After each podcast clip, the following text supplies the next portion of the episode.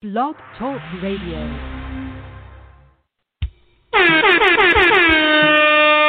It is now time for your weekly football party.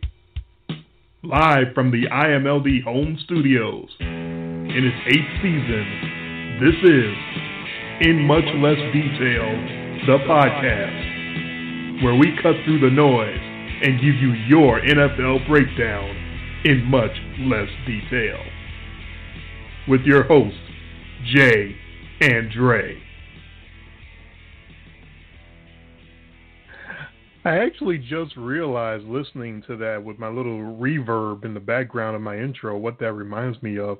I the influences that we get throughout our lives, we don't even realize them a lot of times.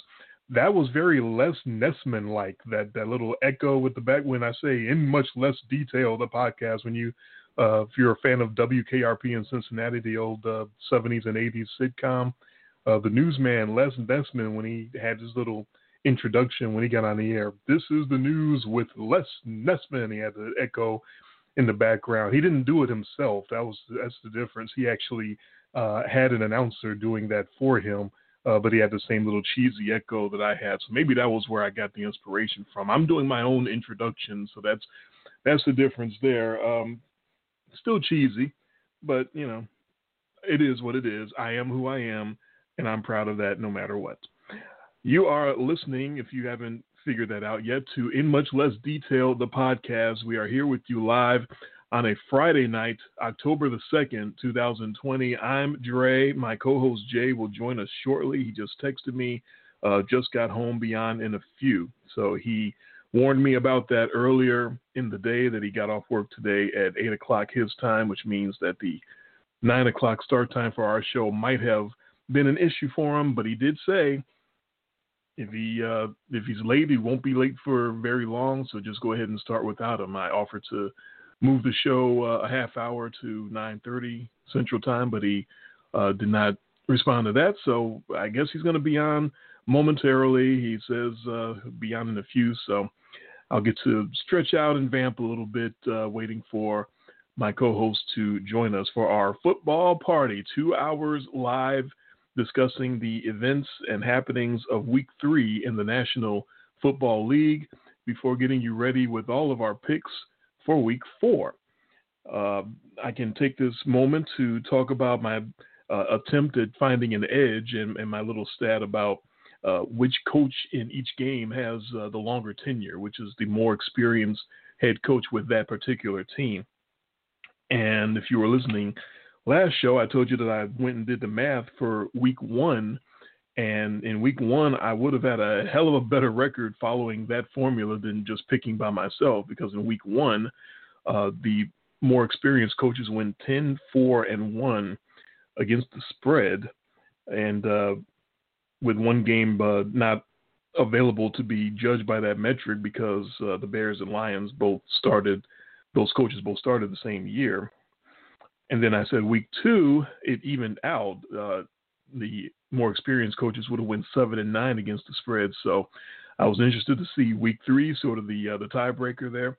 Three weeks is not a huge sample size to figure out if this is something that should be paid more attention to, but I was curious. So I did follow and keep track once again to see what the more experienced coaches would have done or did do in week three.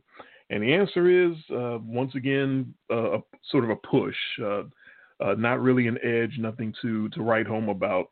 Week three, head coaches with the longer tenures went seven and six straight up, and eight and six against the spread. The uh, deficiencies there, the uh, 13 straight up games, there were two different games that had coaches that started in the same year. And there was one game, of course, as you know, that ended in a tie. So I guess seven, six, and one straight up of the more experienced coaches, and eight and six against the spread. So uh, basically, break even. Uh, something I probably won't be keeping track of every single week. Uh, seeing that these last two weeks it was a break even type of, of scenario. But you know what? Break even was much better than what I had been doing the first two weeks of the season. Of course, if you're a uh, follower, you know that I started off very rough this year with five wins against the spread in each of the first two weeks. And what do I do in week three? I said I felt better about my picks, so I'm glad that it, it bore fruit. I went and uh, equaled those 10 wins total on the season. I got 10 in week three alone last week, so I doubled my win total for the season in one week. Uh, Jason went eight and eight, so I got two games back on him. So I'm back to within four of Jason for the season. I'm sitting at 20, 27, and one for a 426 percentage. Jason above 500 still. 24, 23, and one for a 511 percentage. Of course, he was going to stay uh, above 500 because he broke even. He went eight and eight. So whatever, however many games above 500 he was, that's exactly where he was going to stay. Uh, so I'm just happy uh, to put together a 10 win week, a 10 and 6. Things felt much more natural. The outcomes were much more like, oh, okay, that's what's that's what was supposed to happen. My eyes weren't deceiving me. I was seeing what I thought I was seeing, and I, and I am starting to get it back on track a little bit. Uh, the Monday night game notwithstanding. Now, I had six losses last week. Why do I focus on the Monday night game or think about that? Because that was the one that I felt maybe as strong about that pick as as any of my other picks. I didn't pick it as my lock because I guess I respect the Kansas City Chiefs enough to not lock in a pick over them, but I did take the Baltimore Ravens on Monday night. I, I gave three and a half points, and I just felt strongly in my heart of hearts that the Ravens basing their offensive attack off of the run the way they do everything that Lamar Jackson is able to do aerially is based off of the strong, strong running attack that features Lamar himself and also Mark Ingram uh, and whatever rotation of backs behind Ingram that they decide to use. But uh, basically, Lamar is really the change of pace back in that offense, which you know Jason and I have a lot of concerns still. Jason more than me that Lamar Jackson will not hold up doing that over a long period of time but uh, so far so good in his very young, very successful career. But I just felt strongly that the Ravens basing everything around the run, going against the Chiefs, who are struggling uh, once again to tackle, who are struggling to stop the run, who are struggling to stop anything uh, on the interior. Um, that's a long term, long time problem that the Chiefs have had on defense. Um, Andy Reid's Chiefs have never tackled well. It's just a, a matter of fact. And I thought that this was going to be a rout. I really thought the Ravens would start running the ball and never stop, really, uh, you know, pausing every now and then to play action and throw a deep ball and take advantage of sucking up the, the D trying to stop the run. Uh, but it just it, it didn't happen after the first drive of, of the of the of the game. Uh, the game script flipped where the Chiefs were able to take control on the scoreboard, and the Ravens now playing catch up. And we've seen throughout the years. Lamar Jackson, however you think of him as a quarterback, uh, he definitely shows his deficiencies uh, when he has to play from behind, when he's forced to to throw a lot more than he's he wants to or he's supposed to. Uh, it can get ugly, and it got very very ugly on Monday night. So that pick went against both of us, uh, me and Jason. And Jay is joining us on our show. What's going hey, on? I have arrived. I have arrived. You know, dramatic. Got to be dramatic, right? You got to make the dramatic entrance. Well, that's true. Sometimes you do. Uh, you can do that when you're undefeated. I think if you have a 16 and 0 week, then you can decide. Oh. You know what? I don't have to show up you know, at, the, at the top. You, you know what? I think I think if I had a 16 and 0 week, I don't know if I'd ever show up again. Just stop right there. yeah, I'd be like, you know, well, first of all, I'd be excited that I was had a perfect record and then I'd be sad that I didn't actually bet those picks. no, no, no kidding. The 16 team parlay. Oh, man, you can retire my, on that. Win my 1.2 billion or whatever that would pay out because of the odds of, of making that. So no, I, I'm guessing that you were talking about the uh, effort. I would say, quote unquote, of uh, Lamar Jackson.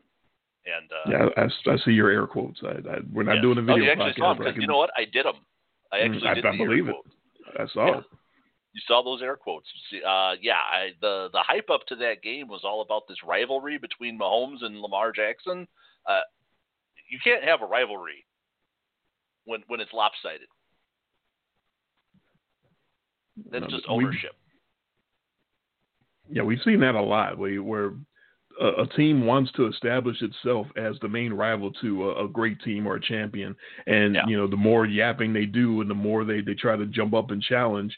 Uh, sometimes they can overtake that older team, but sometimes it never happens. Uh, you know, and and it's not happening so far. There's a long way to go in this in this rivalry, quote unquote. But right now, uh, that that was another sunning. That was that was the Chiefs saying, "Son, you are not on our level right now." That reminded me. I, I'd say that was a regression of Lamar Jackson back to that San Diego playoff game.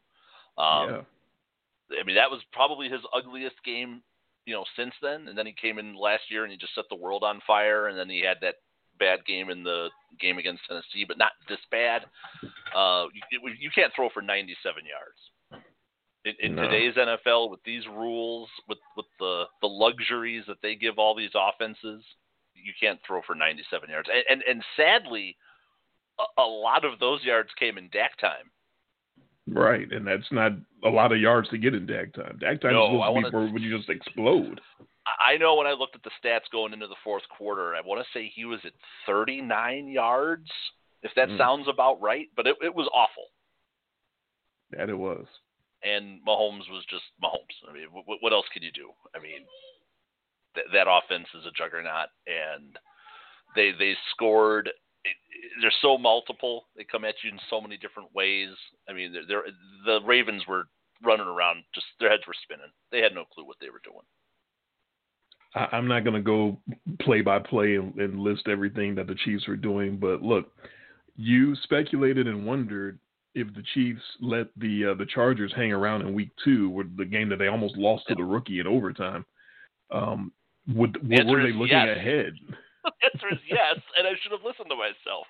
Were they looking ahead to the Ravens game? And there's no way for us to really know if they were, but yeah, I gotta guess they were because of all the the plays that they ran and all the formations and all yeah. the different motions. They didn't do any of that shit against the Chargers. Believe me, I watched that game. They didn't pull any of that out against the Clippers. They didn't think no, they needed to. That Clippers game, it was it, it was it was vanilla and it was just everything, and they and they and they pulled it out, and, right? That's what the good teams do, and the bad teams find ways, to, especially with a guy making his surprise first start, they find ways to lose those games and they came out against the Ravens were so exotic. And, oh my gosh! That you know, that little shovel pass to the fullback. I mean, Ravens. Yeah, if you watch the replay, Ravens are just running like every different direction except where the shovel pass had gone. and for for Anthony Sherman to just kind of just, uh, to just squeak into the end zone. But you watch all these Ravens; they're just running around back and forth, have no clue where they're going. And that was the Ravens most of the night. Any defense would have been running around not knowing where they were going against that stuff. That was the, yeah. the full Andy Reid weird geometry that I've been a, a huge fan of his whole career. Uh, that game script early on, it was you could tell that they had some stuff drawn up. Uh, they, that that stuff that had, they had to come up with that in the off season, thinking looking looking ahead to week three and saying, here's what we're going to do to the Ravens to show them they are not in our league right now. And it, it, it showed. It was an unbelievable, dizzying display uh, uh of offense. Uh, the Ravens, all they could muster in return and, and, and as an answer was a, a, kick return for a touchdown. Yeah. That's about all they had going. Um, and even and the announcers pointed out even that might not have been to the Ravens' benefit because after what the Chiefs had done to that Ravens defense and all the dizzying displays uh, that they were putting on them, the kickoff return. Now here goes the Ravens defense, got to get right back on the field against Pat Mahomes and the Chiefs, and, and they're probably like, oh. yeah, the yeah, I was you know we used we haven't heard that angle in a long time, but I remember when we used you know growing up watching football in the '80s and in the '90s where they would talk about the the the kick return you know touchdown sort of taking the defense and making them have to go right back to work Mm-hmm. Um, but yeah, Baltimore. Let's say they don't get the kick return for the touchdown. The best thing that could have happened for the Ravens there would have been like a 12 play drive, eat some clock. You know, even if it just gets you some points, keeps it within a touchdown. Uh, you know, if you can get to 13-6, but yeah, no, no, immediately, boom, touchdown, and then yeah, two more two more touchdowns from the Chiefs to end the half, and pretty much that was that was ball game. Right. Yeah, and just even if the Ravens get a long drive and keep their defense off the field and rest up, you're still going to go back out there against that weird Andy Reid offense and guys running uh, jet sweeps and in the rounds and uh, two guys going in completely different directions in the middle of the field. Uh, they the Chiefs almost got too cute though.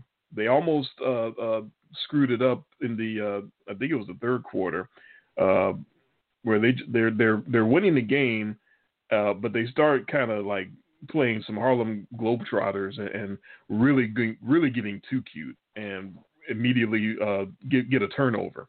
And it's like, okay, well now here we go. They they let the Ravens get back in the game. They they tried to sort of embarrass them. They had them beat, and, and now they're trying to do too much. Uh, but it didn't matter because the Ravens just could not uh, execute their offense the way they wanted to the entire night. Even uh, getting that break and getting trying to get back in the game, they did get within a possession in the fourth quarter, but uh, it, it, was not to be. Uh, it, it, was uh, all praise goes to the Kansas City Chiefs for what they did to the Ravens because that was just a matter of this one team, the champions, knowing what they are, knowing that the Ravens want to be their rival, uh, and to your point, uh, trying to make them realize uh, it's not a rivalry right now because no. you guys are down there and we are way up here. Yeah, this isn't Cowboys 49ers, you know, from the 90s. This is what they wanted to be because of the big contracts because all the you know all the money that there's going to be flown around out there, and these two guys you would assume would be the guys for a while. Um, you know, but Lamar Lamar Jackson needs to he needs to evolve, and you can't have clunkers like this on on the big stage. Otherwise, uh, Marlon Humphrey is going to be right. yeah, uh, he, he keeps having it. He keeps having these games. Uh, like you said, reminds you of the of the San Diego game. So it yeah, did. it was, and that uh, performance specifically, that's what I flashed back to, and I'm sure a lot of Ravens fans flashed back to that game against the Chargers in the playoffs in Baltimore. That was just, I mean, Lamar Jackson was did literally nothing. Almost brought them all the way back in the fourth quarter, but for three quarters, that was some of the worst quarterbacking uh, in the playoff game that I had seen. Yeah, I was looking for that turning point. It was right when the third quarter started. The Chiefs had the first possession, and they after having a, a wheel route for uh, Clyde Edwards Helaire and uh, linebacker Patrick Queen was getting embarrassed. He got beat on that play. Then he tried to run down Tyreek Hill the next play and horse collar tackled him. Uh, so now the Chiefs are set up. They decide to run a double reverse flea flicker. Um, and it, at that point, it seemed like a, a total total sunning because it seemed like the Chiefs are just like, okay, here's what we're gonna do. We're gonna dribble between our legs. We're gonna go off the backboard, off the window, off the. And the very next play, uh, Chris Thompson uh, got popped running the ball and coughed it up, and, and, turned it over to the Ravens. It's like, okay, that that's that's what's gonna happen. That's the only way the Ravens are gonna get back in it is the Chiefs try to get too cute, um, and try to do too much. Uh, but yeah, it, it just didn't work. They kept Lamar kept going for for home run throws for Hollywood Brown. It, it, he wasn't accurate. He was too long. He was too short. He was uh, all over the place, um, and it just wasn't uh, just wasn't meant to be on, on this evening uh, for the Ravens. I really thought that they were going to run, run, run the ball and pound it right down the Chiefs' throat and win the game that way. But uh, once the Chiefs started racking up the touchdowns and the Ravens of course, started the game with a nice drive that got stalled and, and ended with a field goal, which I was actually surprised that John Harbaugh didn't go for it. Yeah. Uh, with on fourth and, and not very long down there uh, in, in in the red zone.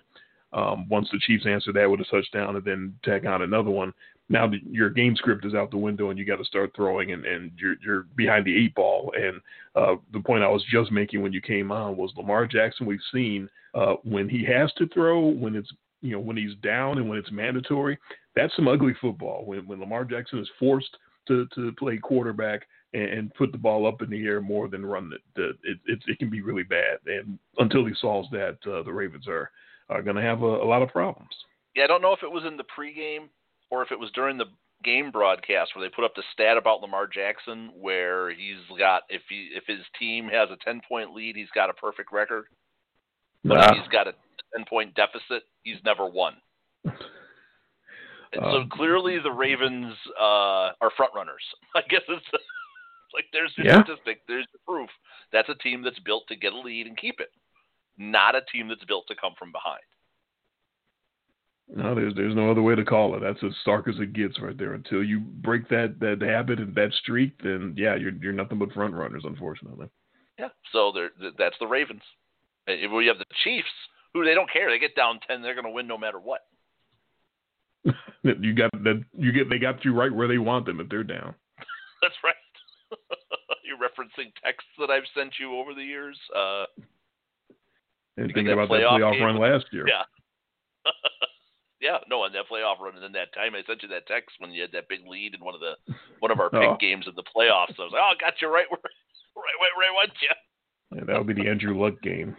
Uh, yes, that would be the Andrew Luck game. So uh, uh go backwards, I guess. Sunday night.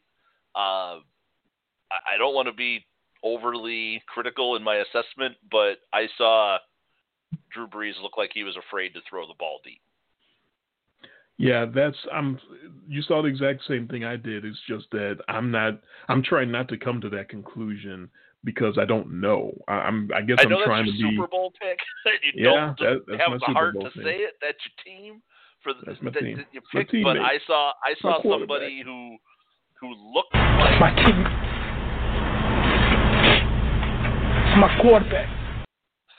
he the plays were there and he just couldn't pull the trigger and, and he looked Yep. afraid to throw it deep and I, I mean yeah he ended up having a lot of passing yards but that was a lot of lateral throws to Alvin Kamara who broke a ton of tackles because the Packers can't tackle And because Kamara is a fucking hell of an athlete. yeah I mean not everybody's Alvin Kamara you know there's that's No. not that that's a bad option to have but of it was it just it couldn't it did it wasn't sustainable you know he could only break so many tackles a a few of those he got he got popped and they they went nowhere when he was clearly like the first look was deep and it's like you expect Drew Brees to to pop that and I I don't know if they took one deep shot against the Packers in that game like serious deep shot I don't know either because I saw the exact same thing. It was all over my notes again, again and again and again. Brees loaded up on play action like he was about to let her rip, and just couldn't do it before he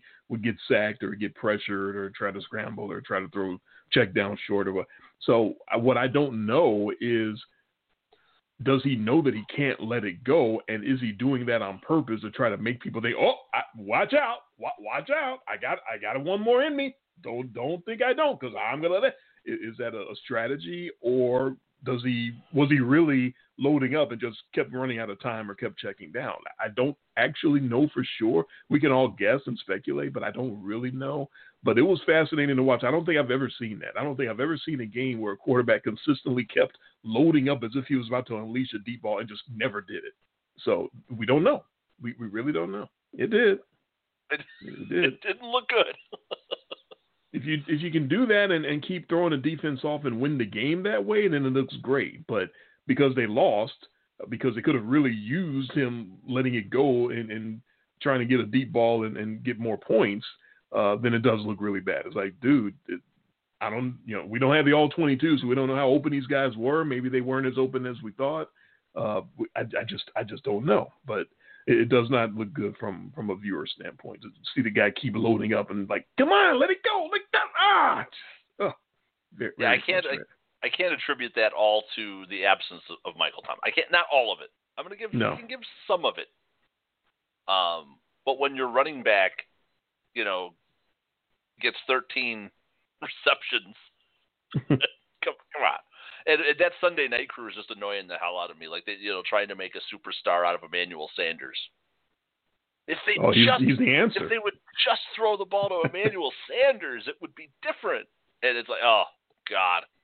So you heard that too, because they were Yeah. they were all Well, he throws- Uh, He, th- he throws the one Sanders. touchdown pass to Sanders. that's and what's going to get him like- going.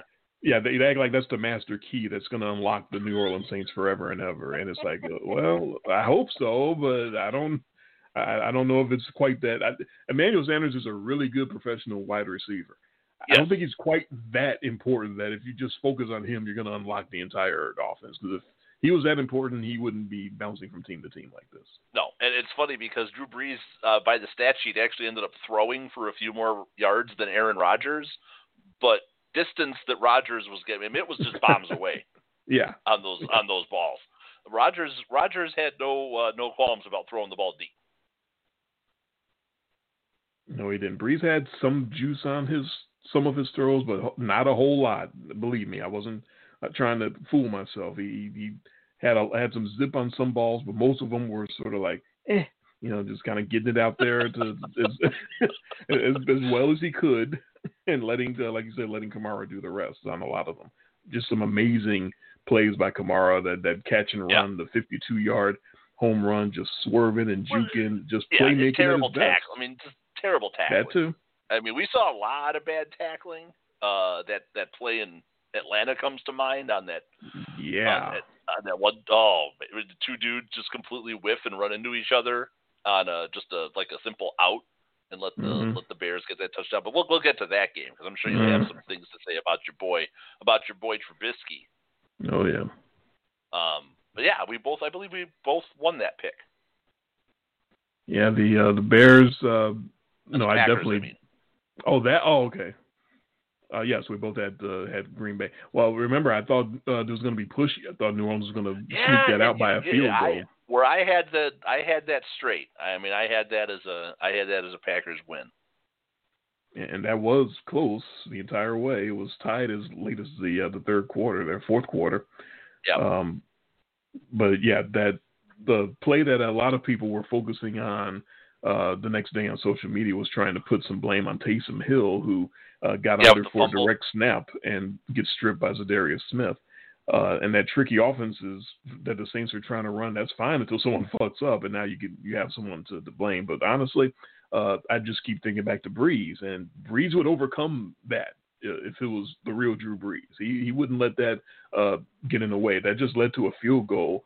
Uh, you know, that all it did was put the Packers up three with uh, you know another 8:47 to go in the game. That's plenty yeah. of time for for Brees to overcome that. He just couldn't. No, it was a good game. I mean, it, it was a good game. I mean, the, the, that that that Green Bay offense is it's legit. I mean, we're three games in now. I, I they look pretty good. They they look really good. The uh, patented Aaron Rodgers hard count. I need to give special spotlight and praise to that because the one they pulled off to put the game away. Uh, he did that with less than one second left on the play clock. That's why the Saints were so eager to jump because he tried the hard count on that on that particular play uh, with like five seconds to go on the clock, and they kind of jumped but got back in time, right? So now the play clock is running down four, three, two, and it was like under one. He did another hard count.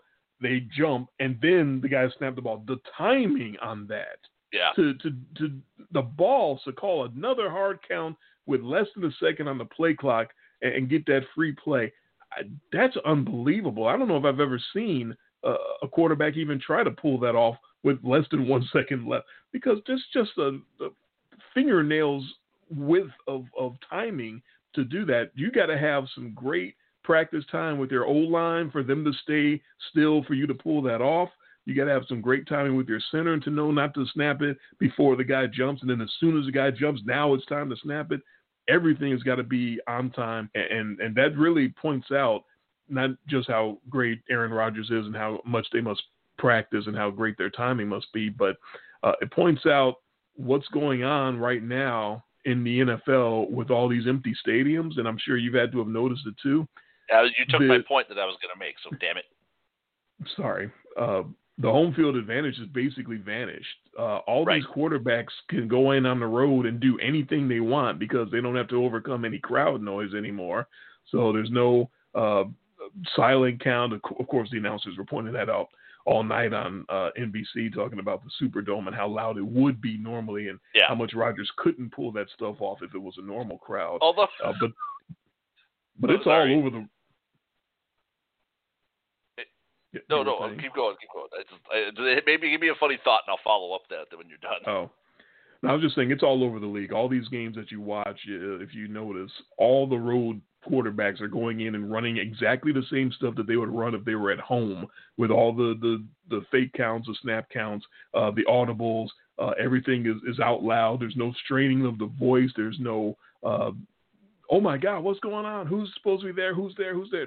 There's no confusion. All you, and of course, as a result, on the scoreboard and, and in the in the betting pools, all these overs are exploding right now. I guess you got to yeah. take the over in every football game because every team can can keep scoring no matter what. Well, the funniest thing I saw last night in a in a horrible game in a game that we both came out on the short side of was uh, I, I already forget the name of this guy. This oh Rypien. Yeah. Uh, Mark Rypien's nephew. Uh, at one point early in the game, he's walking he's walking away from the huddle and he's got his hands over the ear holes in his helmet like he can't hear anything. And I'm thinking, dude, stadium's empty. what are you What are you doing? I, I don't know.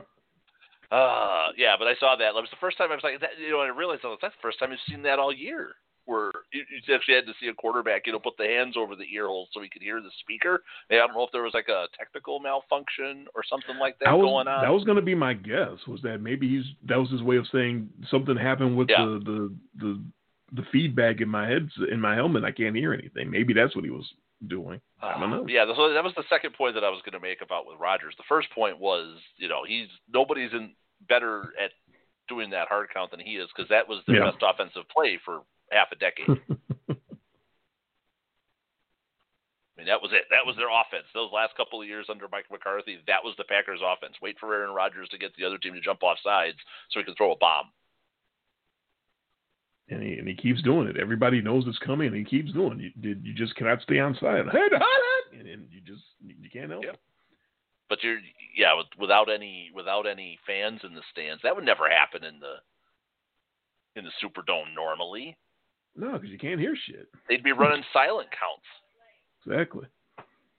So yeah, that might have been the the, the, the game. That might have been the, the turning point. The, the Packers uh, certainly could have pulled it out with crowd noise, but they might not have. It, it might have gone the Saints' way if not for that. So yeah, something definitely to, to think about and, and keep in mind. With the, it, it's it's just struck me all these games that we've seen less than stellar quarterbacks keep leading comebacks uh, to that in games that you think the team is is finished. And uh, I think of uh, Gardner Minshew just kept coming back against the Titans a couple weeks ago and, and covered yep. the spread. Um, the the the kid uh, for the for the Clippers uh, kept staying in it with the with the Chiefs. They actually had the lead, um, and there's a lot of other games. Uh, the Thursday night game before this, what which one was that? Um, that was the uh, Bengals and the Browns. Uh, yeah, uh, yeah, Burrow yeah. That was a, throwing 61 times. Right. There's no reason for that kid to keep leading a comeback against the Browns and keep staying in that game and cover that spread, except there's no crowd noise to throw him off. So it, he just pretended like he was at LSU and, and just kept throwing and kept letting it go. There's no reason for him to stay upright to get 61 throws off uh, on, in a road uh, environment like that. I understand the Browns are trash, but still, it, it, it's I think the biggest factor and, and the the factor that we maybe should have seen and, and put more credence on is the, the lack of crowd noise. I thought the uh, the 75 decibel uh, limit that te- uh, stadiums are supposed to have as far as piping in noise. I knew that was a low number. I knew that was it is a low number, but I didn't know just how little it was going to affect because it doesn't sound like there's anybody. And uh, it, it doesn't sound like there's any noise in those stadiums. I don't know if there's piping it in at 75 and that's just what it sounds like. I guess so. But man, it, it, it just sounds like it's a you know they're they're hanging out at a ballpark at a baseball game. It doesn't sound like there's any noise at all when the offense is on the field. So everyone's just running everything uh, any any way that they want.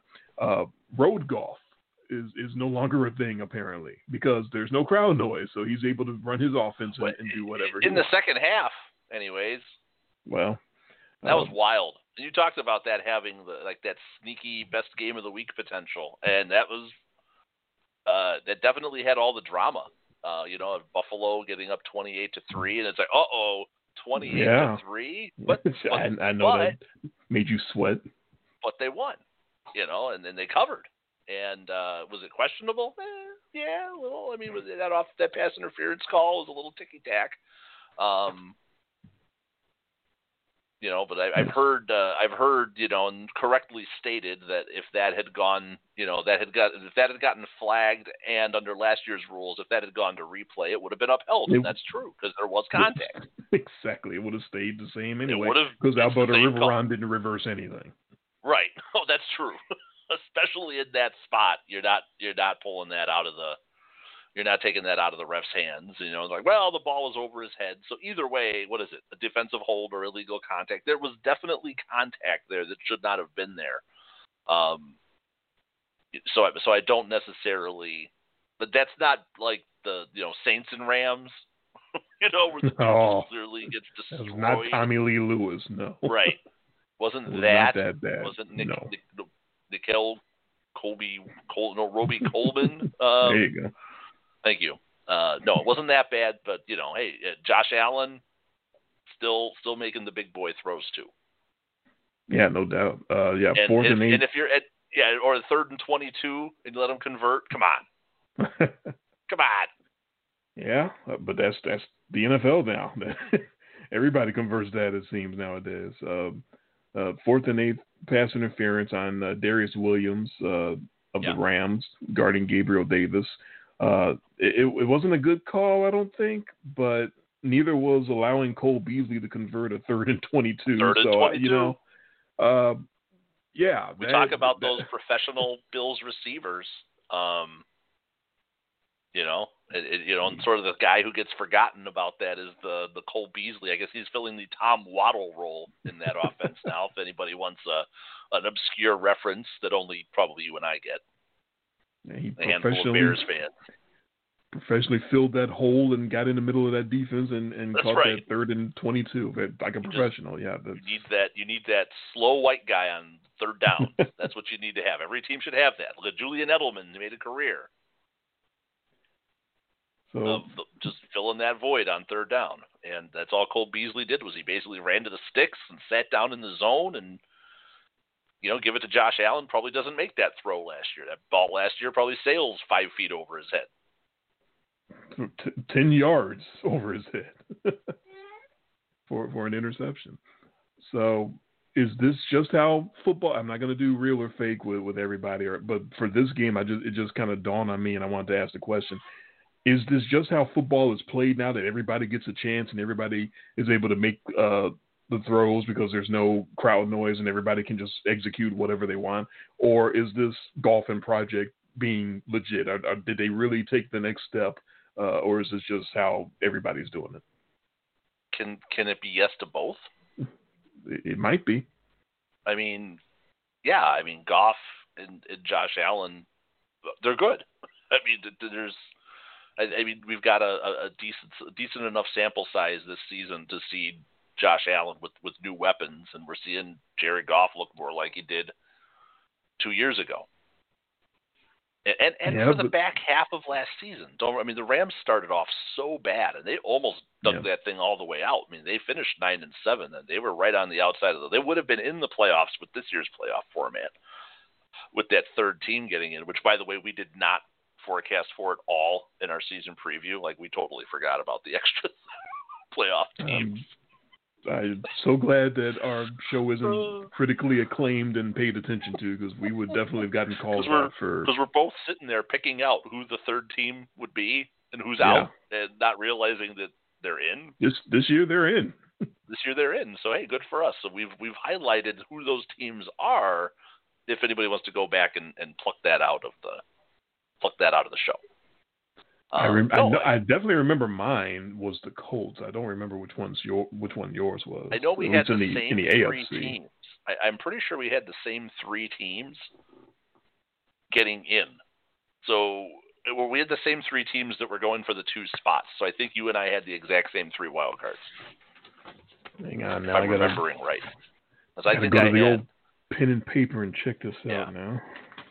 Um, yeah, I know in the AFC my third wild card team was. was I had-. I'm trying to. I had the Patriots and the Colts and somebody. So I might have had the the Colts getting in or being the first one out. Hang on here. Let me look at my notes. I actually yes do have notes. I know, isn't that that's surprising, isn't it? No, I know. I know you have notes. I just, I, I think yours are on your phone. I don't think you're ah, still I had the. the Pats and the Colts getting in, and I'm pretty sure I had the Steelers just missing out. Okay. And I'm thinking that you had the somebody else. I think you might have had the. My the wild Pats cards in? were the. Yeah, my wild cards was uh, Pittsburgh and New England, and I was deciding between New England and Indy. Right. So And I- I know Indy was my third team.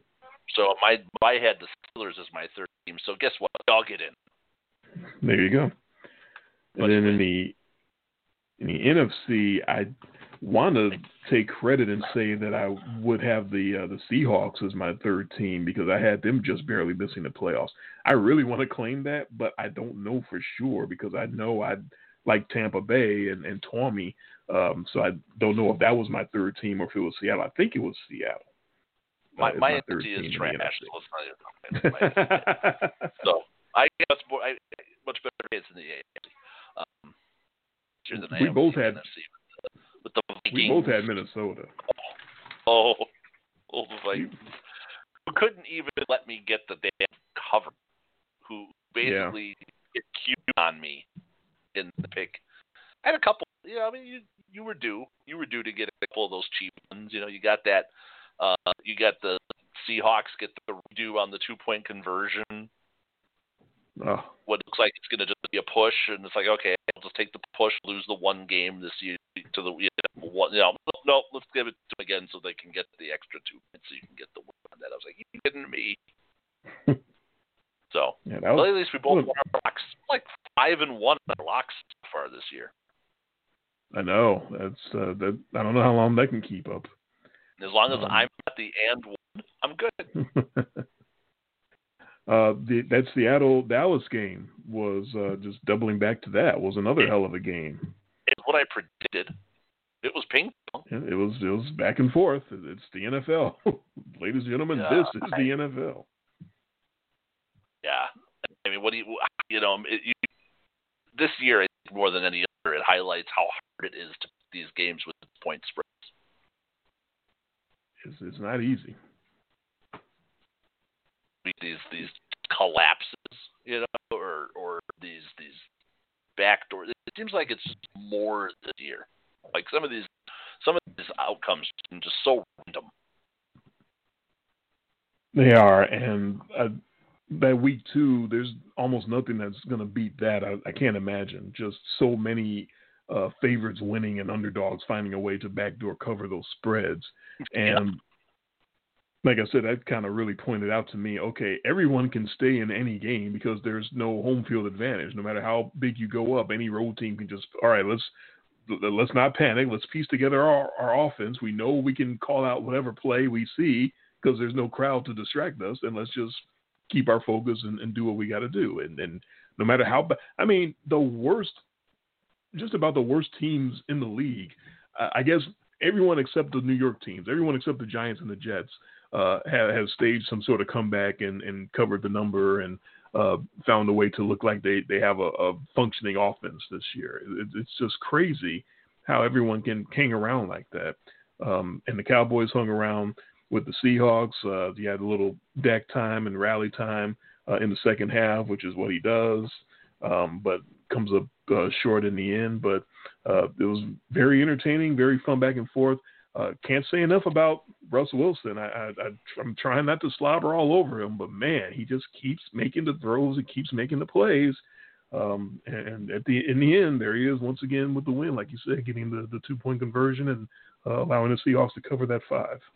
Yeah, and might not have even been that had DK Metcalf gone fully on let. Yeah, yeah, yeah, completely. and, and that and quoted right up to the end zone and let that ball get punched out. That's when I don't mind that rule. sure, now you don't mind that, I rule. don't mind the rule when you punch. it. So here's what I'm going to amend the rule now.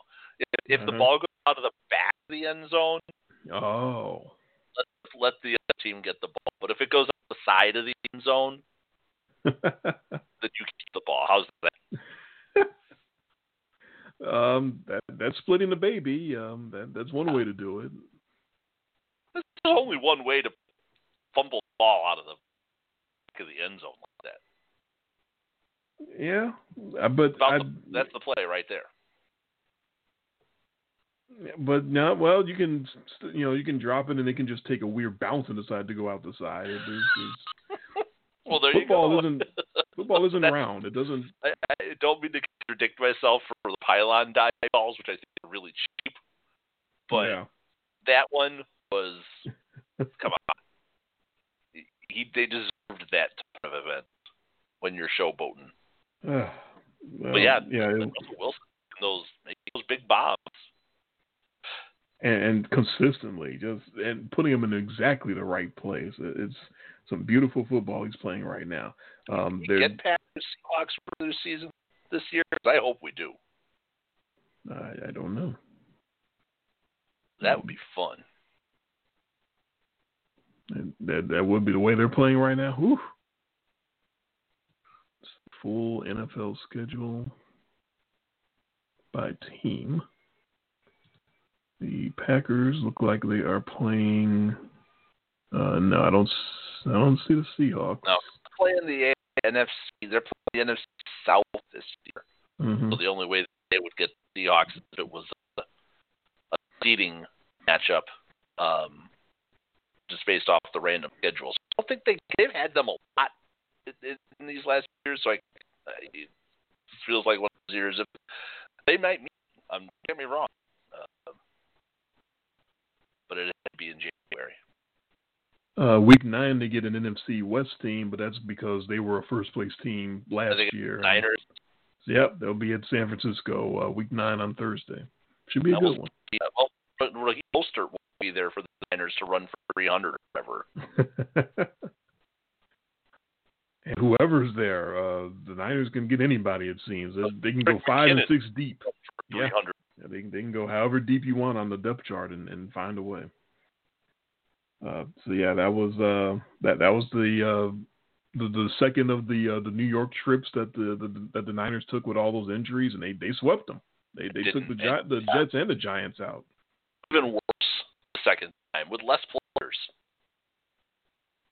Yeah, and you had the the Giants with that. So now this week it's your turn. To wonder how the hell the 49ers can overcome all those injuries and still dominate a game. But one one key difference. I didn't light that up. yeah. So you, you can still claim ownership of the worst pick ever. And then the Jets went Indy did what the Jets do. oh my gosh, did they? Did they ever? Whew. And then Uh, they played and- on Thursday night last night and did what the Jets do. Yeah, so we watched them do what the Jets do against Indy, and we picked them anyway. We both. Well, because you know we fell into the trap of the undrafted rookie free agent getting the primetime start. We know we didn't crap all over him, Right. which would have been you know, and it, it, still he threw three picks. Right. He wasn't very good. The Jets turned him over three times and still lost the game by what Mm-hmm. nine? Oh, just eight. Ugh, terrible, terrible. We Uh, pick them it all. doesn't That's ma- the only thing, that's the only thing I can say about it. We pick them all. Somebody had to, we had to pick the game just because we pick all the games. Yeah, it doesn't matter how how terrible Brett Rypien was uh, last night, or uh, yeah, it was last night. It felt like a week ago. That's how bad it was. But it doesn't matter how bad he was when you got Sam Darnold on the other side of the field doing his his best Bruce Willis. That was so aggravating. Just let the ball go, son. Just throw it. At one point, he tripped over himself and sacked himself. He was so afraid. Like, on that touchdown run where he rumbled and fumbled and stumbled for for like 50 yards, and he kept tricking the Broncos players into thinking that he was going to slide. he did it like three times, or it looked like he was about to slide, Whoop, and then he was like, I'm "Oh, gonna slide now. Whoop. no, no." Uh, Watch out. Oh, And now I'm the gonna- next time whoop. they got their hands on him, they slammed him into the turf, which was uh, that's the Aaron Rodgers play. I can see it in my mind from him getting slammed into the turf up there in Minnesota when they broke his collarbone. Uh, Right. I'm pretty sure that was supposed to be a penalty. You're not supposed to do that to the quarterback. But when it's Sam Darnold, who cares? Yeah, it's fine. It's Sam Darnold. He, he did it to himself. He had plenty of time to let that ball go and just chose not to. So that's his fault. Yeah. So what do we get for picking the Jets? I mean, yeah. We, we I, I said it after week one, and you kind of poo pooed it because you said I was being premature. Worst team in football. Can't can't argue. Can't argue that now. No argument from me. You you could see it coming. So I mean, I, I went I went all I went Nostradamus there. Oh, a lot of people are saying it, so you're you're not alone. Okay. Um, so uh, Mike McCarthy uh, on that uh, in that Dallas Seattle game had a comment about this play that I don't know if you saw, but uh, one of his defensive tackles did a what they called a gator roll on Chris Carson's knee, which is why Carson is Yeah. possibly not going to play this week. Uh, guy's name is Trysten Hillis, and Mike McCarthy commented uh, there was no intent there, and I'm like, really? That that's how you're going to play this? to? Um, that was Yeah. what all of us were seeing. I mean, Yeah, my my guy God. did it on purpose. We're gonna find him. No, Oh. I, I I I think that's a, a, a punk move to sit there and try to pretend like it was an accidental twisting of the knee of the other team. Like that, no, that's not an accident. Come on. no, it was dirty. I mean, yeah. So no, I don't. I guess I don't expect him to sit there and, and say my guy is a, a trash player and a dirty player, and we're going to do something about it. But say something other than no, there there's no intent. What are you talking about? What are you saying? I don't. I didn't see that. Uh, you can. There's so many other ways you can go. That no comment. Uh, this is an internal team matter, and we'll discuss. We'll we'll handle it in house. Is the favorite uh, line that those coaches usually like to use. We'll handle that in house. Don't worry about. Uh, don't don't don't don't worry about White Sox business, Kenny Williams. Uh, I, I just didn't like the uh, the way that he handled it. I don't. You come right out and, and try to pretend like we we all didn't see what we saw and, and act like there was no intent. That that's that's bush league to me. So I, I, I didn't want to go on about that. I just wanted to bring that up. well, I'm gonna give you the floor, so you can Ugh. eulogize eulogize your boy Mitchell Trubisky. It's over. They, they gave him uh, they gave him three well two and a half games. Um, they they gave him uh, two victories. That's and, what I- uh, That's what was surprising to me. and that throw to, to get him yanked was, was so terrible that they that uh, Adam Gase was uh, was able to avoid and ignore the two victories in his head and say, you know what, this guy's trash. I know we won mean- two games, and he's still trash. That was Mike Shanahan bad.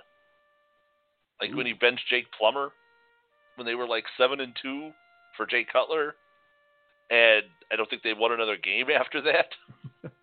but it was, I'm just thinking that I can't think of the last time a coach ripped a quarterback out of a game when they were two and zero, um, or, or or had a winning record. I mean, even the coach realized that we were winning despite this guy.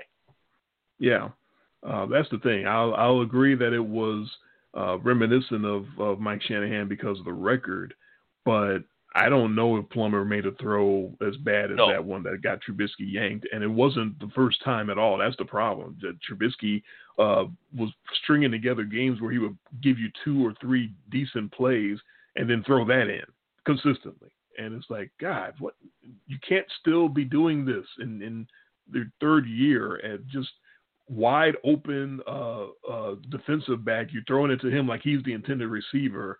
Uh, just waiting there right underneath for, for your throw, just licking his lips and salivating and, and thinking about all the money he's going to spend uh, now that he's got this pick six uh, going to the house. It, he, I don't think he made it uh, to the to the end zone, but No, it was such a, a decent run back. yeah, it was such a wide open interception. It's just it's just easy money, and you can't keep giving gifts to, to teams like that uh, in the NFL.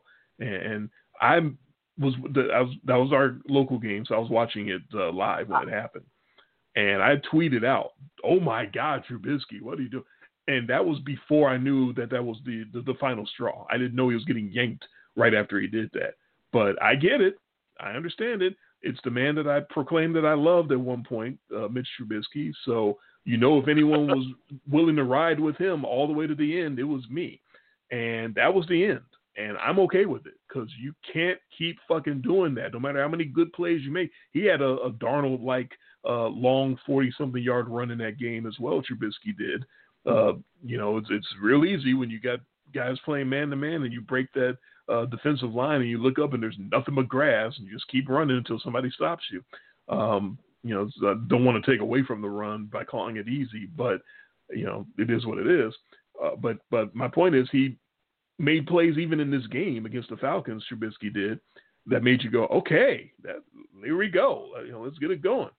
And then he makes plays like that, that that interception that got him yanked. Um, you, you, can't yeah, you I, can't keep doing that.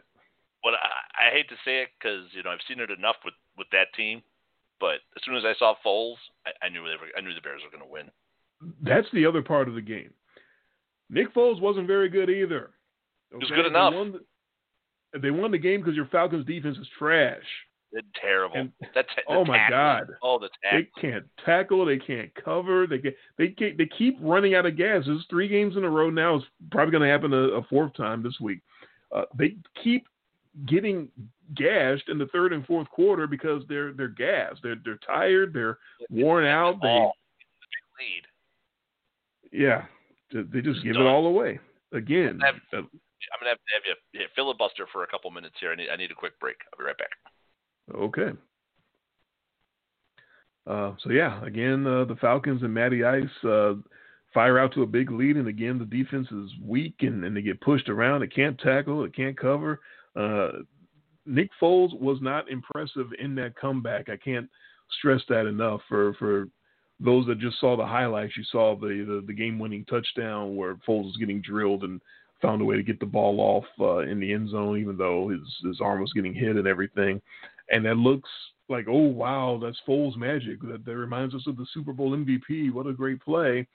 Uh, and it ignores that the Falcons are are a trash defense and a trash team, and yet several defensive backs uh, following behind whatever receiver caught that game-winning touchdown, just just several several steps behind, like many steps behind. Like the quarterback got his arm hit. That ball is is not coming out like a cannon. It's it's got a little bit of a, of a flutter to it and you got time to run underneath and make a play, but you've been beaten so badly as as a as a defense that the guy the receiver is wide open. I apologize, I don't remember uh, who the receiver was for the Bears that that caught the the winning touchdown pass. But my point is, I watched the game. I watched uh, Foles coming in and spelling Trubisky, and the first few series that Foles came in, he didn't look any better than Trubisky. And then the Falcons defense started breaking down and wearing down, and that's what allowed Foles to make that comeback and throw three touchdown passes and, and win that game. So that that's the Falcons, man. That's that's what they're that's what's going to happen. That's what they do. They get leads and they give it up because the defense is. Uh, some of it is the defense is hurt. So many of those talented defenders can't stay on the field, and the guys that are there are not good. And just find a way to give it up and, and keep finding a way. And yeah, Dan Quinn is is not long for that job. I'm going to be sad to see him go because I thought he had a a great chance, of course, to be there for a long time. You've obviously had a great chance to win the Super Bowl, being up 28 to three.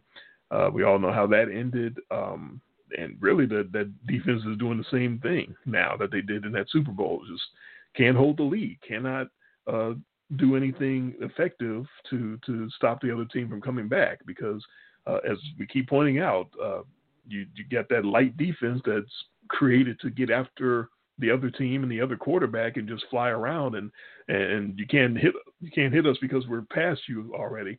Well, when they catch you, when you can't get past them because you're banged up or whatever reason, now you're just getting shoved around and you can't get to the quarterback at all because you're getting pushed and, and, shoved to the ground and bullied. And the, the, the, the DBs are just not good at covering. And it's, ah, I'm back. what's going to happen? All right. Yeah. Uh, basically was going on about your your Falcons and how bad they well, were, and and their coach is still there. So let's not don't even get me started. You, you he's not there uh, because of you. You say he should be gone. You you are absolutely driving would, the uh, firedanquinn.com bandwagon bus. I, I would have I would have made the move after the Dallas game, and and now it's a thing. And now it's a watch. So so so now, who's afraid of that team if they get down to them? Nobody. Nobody. And and they are clearly willing participants in, in allowing these other teams to come back. That, I mean, I understand that the rules are set up this way, and we've seen a lot of teams come back. We saw the Titans come back big. The Rams came back huge. Um, that would have been one of the biggest comebacks ever, you know. Um, so we're seeing this week after week with these teams coming back, but you know they let everybody back into games. They can't Yeah. put anybody away, and that's So a team that should be two and one, Absolutely. sitting zero and three, and the coach is still there. It just mystifies me.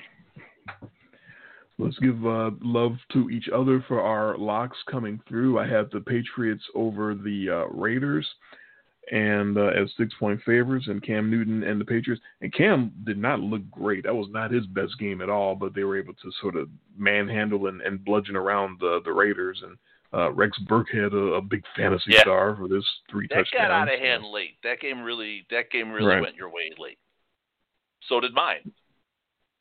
Your uh, Steelers uh, Yeah. knocking off the uh, the Houston Texans.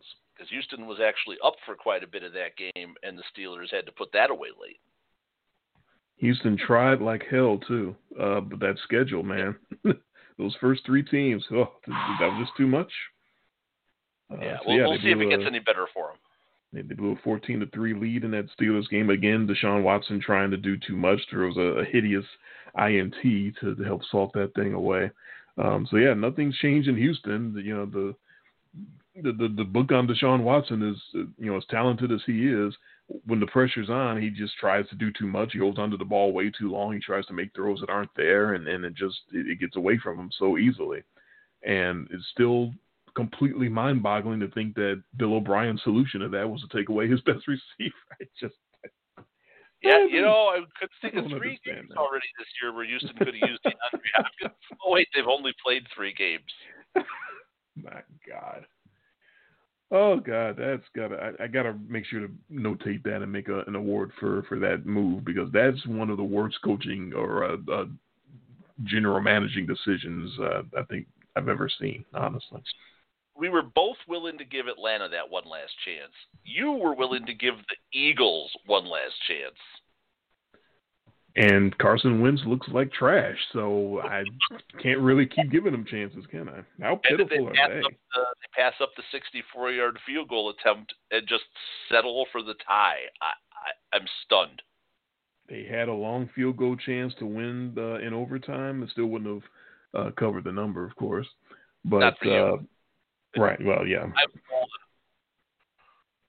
Uh, but a false start puts them five yards Yeah. back, and instead of going forward, uh, Doug Pederson says, "You know what? I don't have any confidence in my guy. We're gonna punt." uh, yeah, Tie is Wentz better than looks- a loss. I don't think it's going to factor into the records for either one of these teams, though. Wentz looks Trubisky awful. That's how bad he is. I'm not saying you have to bench him, but that's kind of what his play reminds me of. Is just you, you look at some of his throws and it's like, what? Why are you throwing it over there? What? Why? Did, what did you see? What are you doing right now? So yeah, they got real problems in Philadelphia. Yeah, I mean, if Cincinnati holds on, uh, you know, when they were up to when when they had it at 23-16, if they just hold on and not let them go on the long drive to get the tying touchdown, because of course I'm worried about, you know, they tie the game and then then Philly gets the cheap touchdown in overtime to to give you the win over Yeah. me. The Bengals, I had that pick the whole game. I mean, the, the Eagles are terrible. Um, but yeah, it's a tie. That game deserved to be a tie. It was that bad. Pretty much. And now it's uh, Ron Rivera's turn to trash his starting quarterback, Dwayne Haskins, um, after that performance or lack thereof uh, for the Washington you know what? I Potato my- Skins. I will give myself credit because that was that other win that I got over you was was Yep. actually given the big number with Cleveland, even though I hated doing it, uh, it came through, and that was in Yeah. question for a big chunk of that game too.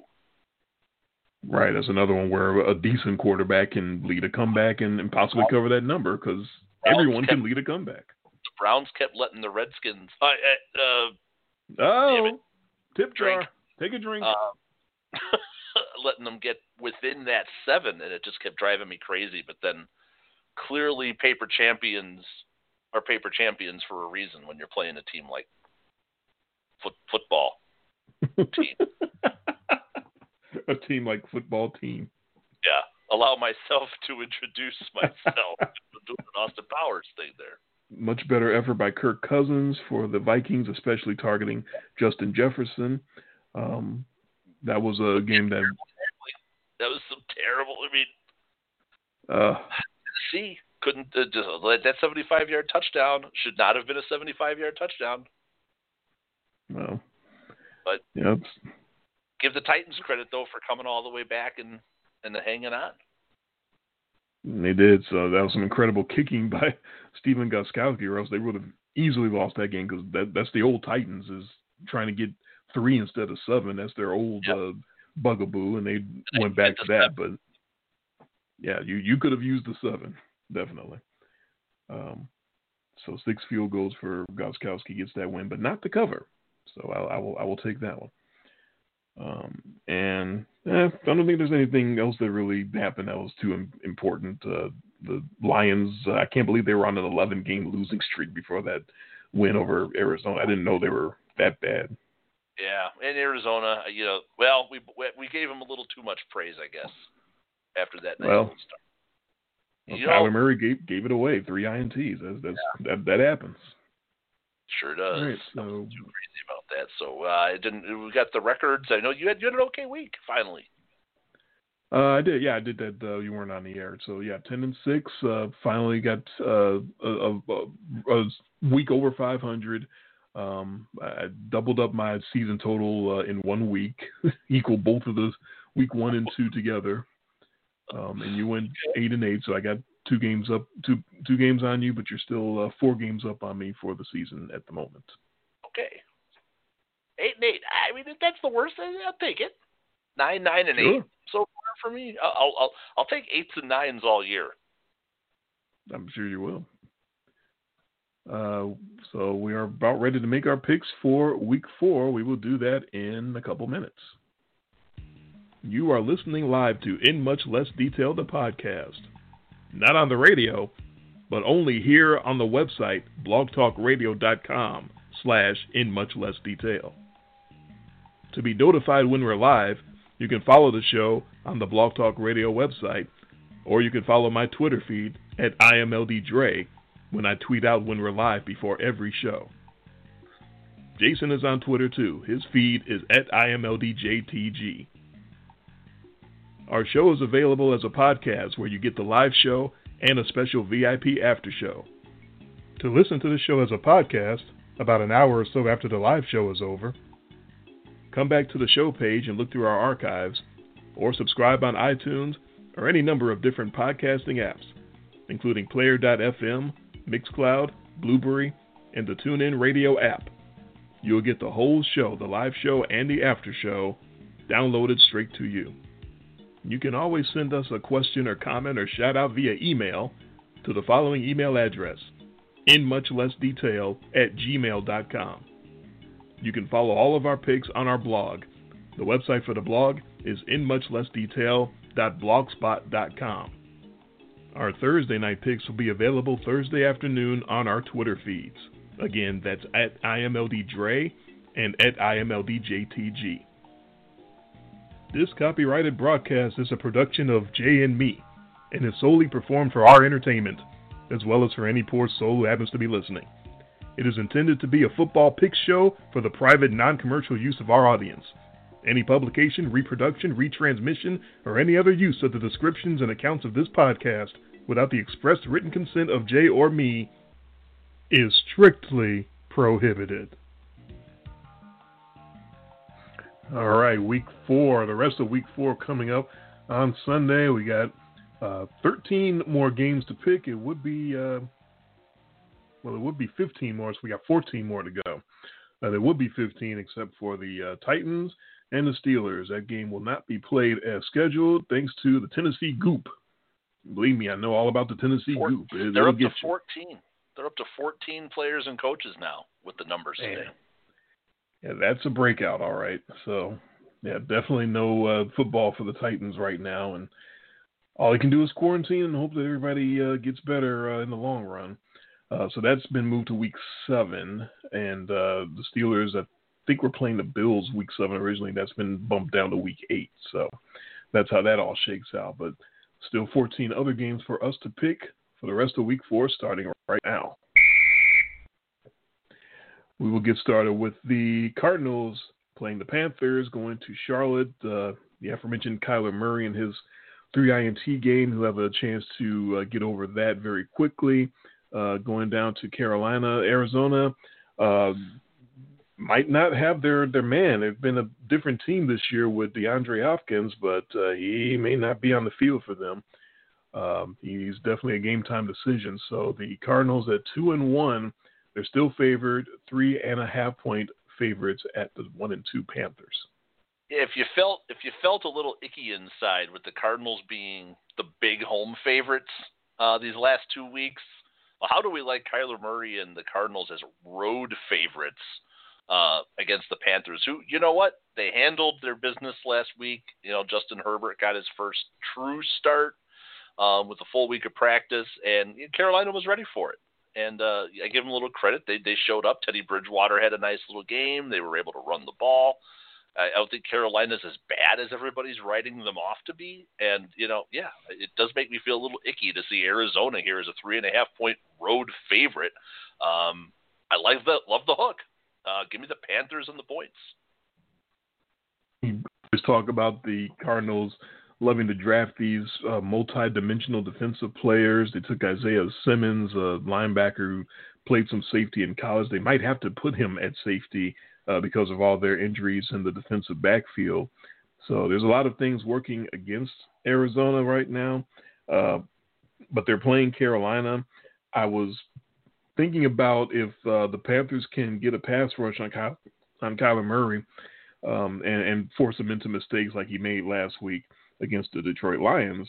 Yeah, I would say the Panthers definitely had a chance. Um, he could be in trouble against a decent pass rush. So this one I had to go to the numbers and look it up and found out that Carolina, at least through three games, that's the complete opposite of a decent pass rush. They're uh, getting 14.4% pressure rate right now.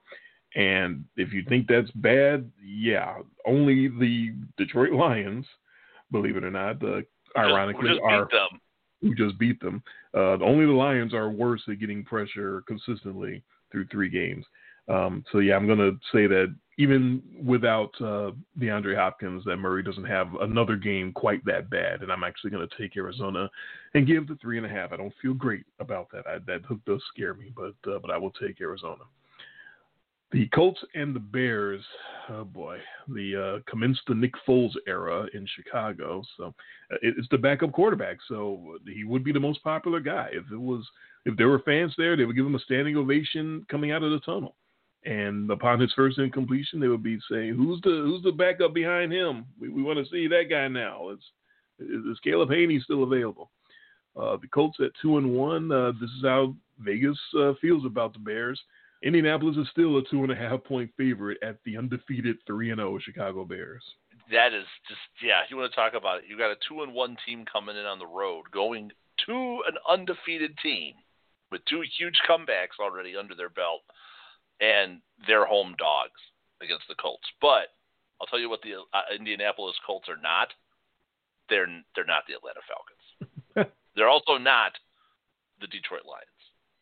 Uh, so so while Philip Rivers has that sort of that proclivity to to make the the, the boneheaded plays, um, I don't think the Bears get the same juice that they got last week when Foles came in and sort of pumped them up. And uh, like you said, he, he made some big throws, but how much of that was Atlanta's secondary just completely shitting the bed?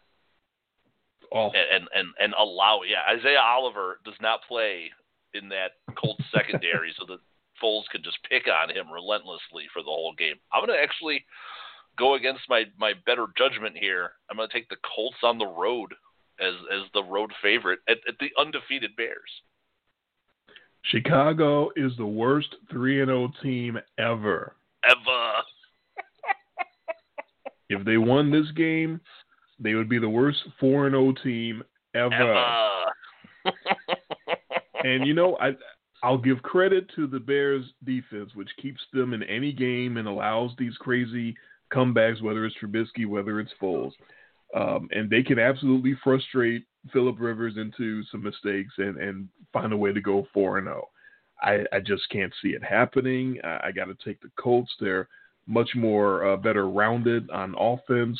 They don't have to rely on Philip Rivers. They always have that very good run game. They have no matter who's running behind them, they have that very good run blocking, um, and, and they can make some some hay on the ground and and make the Bears have to play uh, several levels, not just focus on on one thing. So.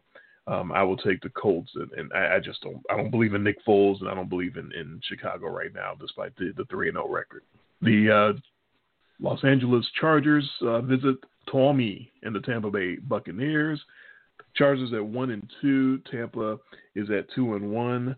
Uh, don't overlook that Tampa Bay defense and all of this Tommy talk. You knew he was going to get all the focus, but uh, Todd Bowles has got that defense uh, playing some fired up football. Uh, the Clippers are seven point underdogs at Tampa Bay. Yeah, although if you see those seven point lines, those three point lines, and immediately you start smelling pushy. And, eh, you know, and I see no Fournette, who was the big hero last week, which kind of helped them a lot in the running game. No Godwin again, which doesn't matter because because Tommy has no arm left. Um, so you can't really you don't have to worry about him trying to get that ball deep. But yeah, no, you you pointed out why I'm taking the Bucks in this game, and that's their defense and how good they've been playing and they get to tee off again on, on an inexperienced quarterback, uh, making now his second official start, third start overall. And he's gonna he's gonna see some stuff. Todd Bowles knows how, how how to trick quarterbacks and get after him. I mean, he was not great as a head coach, but there's no denying the talent there on the defensive side of the ball. So I'll I'll take the Bucks, um, kind of easy in this one. I concur. They uh, they absolutely should give Justin Herbert fits. Uh, they've been getting after it uh, pressure wise. They're right there near the top of the league, uh, not not at the bottom. Um, if you've uh, got a fetish for hamstring injuries, make your way down to Tampa, Florida, because they're going around. You got Chris Godwin who's not going to play with his hammy. You got Mike Williams who's not going to play for the uh, Chargers because of his hammy. Uh, Fournette didn't get the memo. He's he's going to miss the game because of his ankle, not his hammy, so he doesn't get to be in the club. But nonetheless, yeah, I'm going to take Tampa and, and give the seven um, because it's hard to imagine. Uh, again, there's the NFL the way it's played right now. Any kid can lead any team back on on any given Sunday because there's no crowd noise to make a difference. I, I really underestimated how important that was. There's been some unbelievable comebacks and drives that it's like, how are they still going? How are they still on the field? But you know, again, when you get to run your offense with no noise, it makes a huge difference. Um, but I'm going to go against that and, and say Tampa finds a way to, to win by more than a touchdown. Uh, in the Beltway, it's the Redskins. Uh oh. Uh oh. Drink. Take a drink. it's the Potato Skins hosting the Ravens, and boy, does Baltimore need to get back after what happened on Monday night.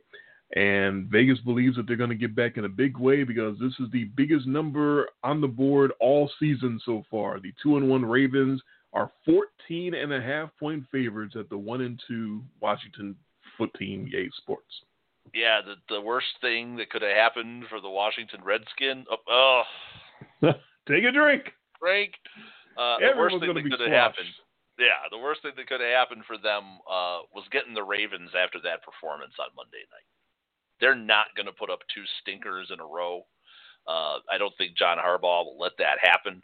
I, I do not want to be Dwayne Haskins and, and, and Chico. I don't I don't want to be any of these guys this week. Uh, Lamar Jackson's probably going to throw six touchdowns in this game just to kind of get back to show that he can do it, um, especially off the big stage. Uh, yeah, give, give me Baltimore squish. Uh, no Chase Young in the mix for the Washington Potato Skins either. He's going to miss the game with a groin injury. Likely no Terry McLaurin uh, who's got a oh, thigh injury. So it just gets worse and worse for for Washington. Um, it's a huge number, man. That is a big ass number. Um, and, and I think it correctly takes into account that throw away the home field advantage for Washington, uh, not just because of the fans not being there, but because this being a Beltway game, there probably would have been more Ravens fans in the stands than Red than. Uh, oh, drink. than, than Washington football team fans to begin with. Um, so yeah, I, I absolutely think that John Harbaugh is going to get these guys back on track, even with the short week. It's another gag job by by Lamar and the and the Ravens. They they got to get that taste out of their mouth. So yeah, I, I concur, and I'll give the, the big number as well. On to the Seahawks and the Dolphins. I, I, don't I didn't offend anyone by saying Seahawks or Dolphins, did I? I, I certainly hope not. Um, the the air versus the the sea, the the land mammal. Uh, Seattle is three and zero, oh, and Russ Wilson is playing about as well as anybody can play. The Dolphins are one and two, and and the Dolphins are the Dolphins.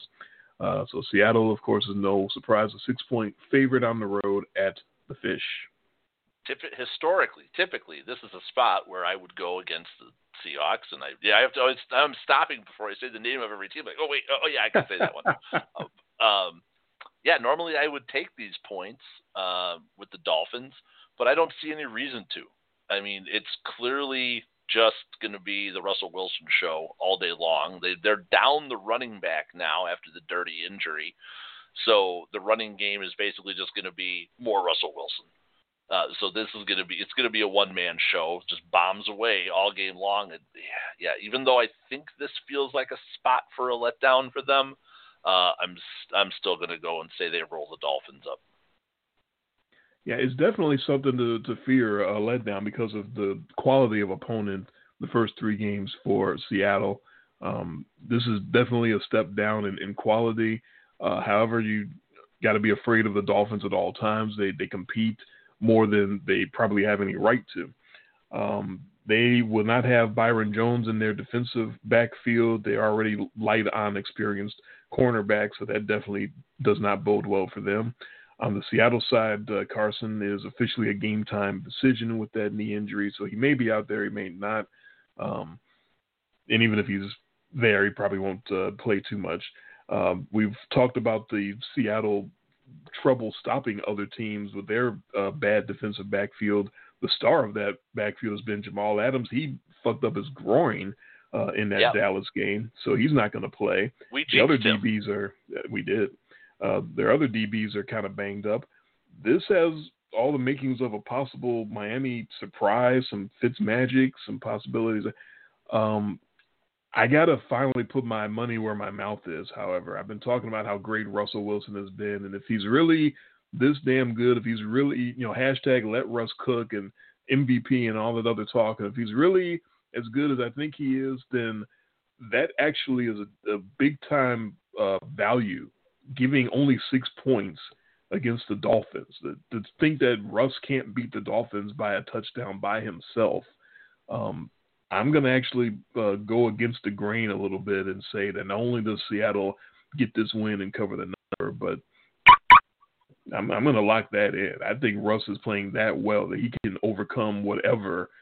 I, even if uh, Fitzmagic throws for four touchdowns and keeps Miami in the game, I think Russ just throws for five or six and, and overcomes them all by himself. So I'm going to take the Seahawks and lock it up. On to the right. Vikings and the Texans in the Titanic battle of 0 and 3 teams. And Something's got to give. Both these teams are definitely thinking it was not supposed to be like this. They both, I'm sure. Teams have in common. Hmm. hmm. I think they could both use a particular player on a particular position that they let go uh, in the off season. Uh, so yeah, very curious decisions making there uh, for both of those teams. In any event, the 0 3 Vikings, three and a hook, three and a half point dogs at the 0 3 Texans. Yeah, and I'm thinking who's going to miss that top guy more? And I keep thinking about well, Minnesota revamped that secondary. There's, their back end has been pretty terrible who would have come in? Oh, I think DeAndre Hopkins would have come in really handy to get right against this Vikings team, um, who who did put together a much better effort last week against the Titans, um, the class of the AFC South. Uh, Houston so far has not been the class of the AFC South, so even though I think this could be a big Will Fuller game, do I really want to put my faith in making a pick on Will Fuller staying healthy for an entire game? Uh, no, not going to do it. Uh, I think that Cousins, you know, he's got Thielen already. He said he's he made the nice connections with Jefferson. Um, he still has Rudolph. They still have Dalvin Cook. I'm going to take. I think the Vikings are just the better team here, and I think they get their first win. Yeah, this is uh, both of our uh, NFC North Championship picks, and the Vikings. You picked them to win the NFC and go all the way to the Super Bowl. Remind me. Um, is it looking uh, like my is- baseball picks right? Our, both are baseball picks right now. I think all four of our teams bounced. bounce first round, get out. So we're done. Yeah. Oh. Nonetheless, finally a break in the schedule for, for Houston. That unbelievable three game stretch to, to start the year, unless Kirk Cousins throws to Justin Jefferson 15 times and decides to just light him up that way. Um, th- there, there's a chance. Uh, they they they need to figure out a way to stop what's going on in, in Houston because all the momentum seems to be going downhill. Uh, I got to think the morale is, is going down. The belief in coach, if there ever was any belief in coach, has got to be going down. Uh, just see the way everything has happened since the DeAndre Hopkins move, and it it just it, it's all sour right now in Houston. Uh, so I'm going to concur and, and take the Vikings and take the three and a half, and I got them straight up to win. I, I think you do too. Uh, they need balance. The Vikings do. I talked about that last year when they are doing both. When they got Cousins working, but then also mixing in Dalvin Cook a, a healthy amount. They they need both. They can't uh, rely too much on one or the other. I told you, I would go back to week one against the Packers when they got down by one point and then just completely stopped running the football. Even Yeah, though Dalvin like- for like 50 yards on that first drive. You you can't let that guy get away. You can't forget that you got that guy because that guy is special. He's not just some running back. He is one of the special ones. He's one of the the best all around backs in the league. And every time you forget about him, bad things happen. So you got to think the Vikings are going to remember that, especially after his performance last week. It's like Jason Garrett's their coach now or something. Yeah, your Well, because that's what he was doing with Ezekiel Elliott, right? Just forget he was there. yeah, yeah. Although true. Mike McCarthy's been doing a bang up job of forgetting about him too. We are talking about the Cowboys in this very next pick, so that's a good way to, to lead into that. Cleveland Thomas. Browns. There you go. The Cleveland Browns and the Dallas Cowboys in the battle of the two most, maybe most overrated franchises in, in the league in the last. It's against Dak time. Good luck. Naya. Oh, wait, Uh, that's the- Garoppolo. Black Jesus. That's right. Uh, the Browns are, are two and one somehow, um, but they're still underdogs down in Big D. They are four and a half point underdogs to Black Jesus and the one and two Cowboys. I'm trying to find any way that I can to get Cleveland to sneak under this number, but I just can't keep. I can't come up with a way because they have all the weapons. Dallas's defense is banged up; they're not very good. Cleveland's got talent everywhere in that offense. They've got two running backs, tight ends, top wide receivers. You know, although Baker Mayfield, I think, kind of trips all that up a little bit. Um, not the guy you want to hand the keys to that car to, but they, they got those two wins. Then you got Dallas, where yeah, there's a lot of Dak time. You know, Dak Prescott does fill up the stat sheet when it doesn't really matter at all. Uh, you know, he gets a, he gets a lot of those uh, solo Sammy Sosa home runs when they're losing by 12 runs. 480 foot home runs. Too. Oh, hey, the crowd loves it. Um, Oh yeah. So yeah, I I think though that Dallas comes out here out here at home. They lost that tough game up in Seattle. You can usually so you can a lot of times you can build off those L's, and sometimes it's easier to build off the L uh, than it is off the W, especially when you're coming home to face the paper champions who let the freaking Washington football team hang around for most of that game. Come on, uh, give me Dallas in this one. I don't love this pick though. That number feels a little big. I'm hoping uh, Dallas can come out with this one with a win for me. Yeah, the Cowboys have actually sort of had the schedule from hell themselves outside of uh, Houston. Um, uh, the Oh, Cowboys are. Hey, whatever you think about the Atlanta Falcons, they can hang were with whooping- anybody, They can whoop and you they for, were killing them. They can whoop you for three quarters. That's right, and the Falcons were killing them.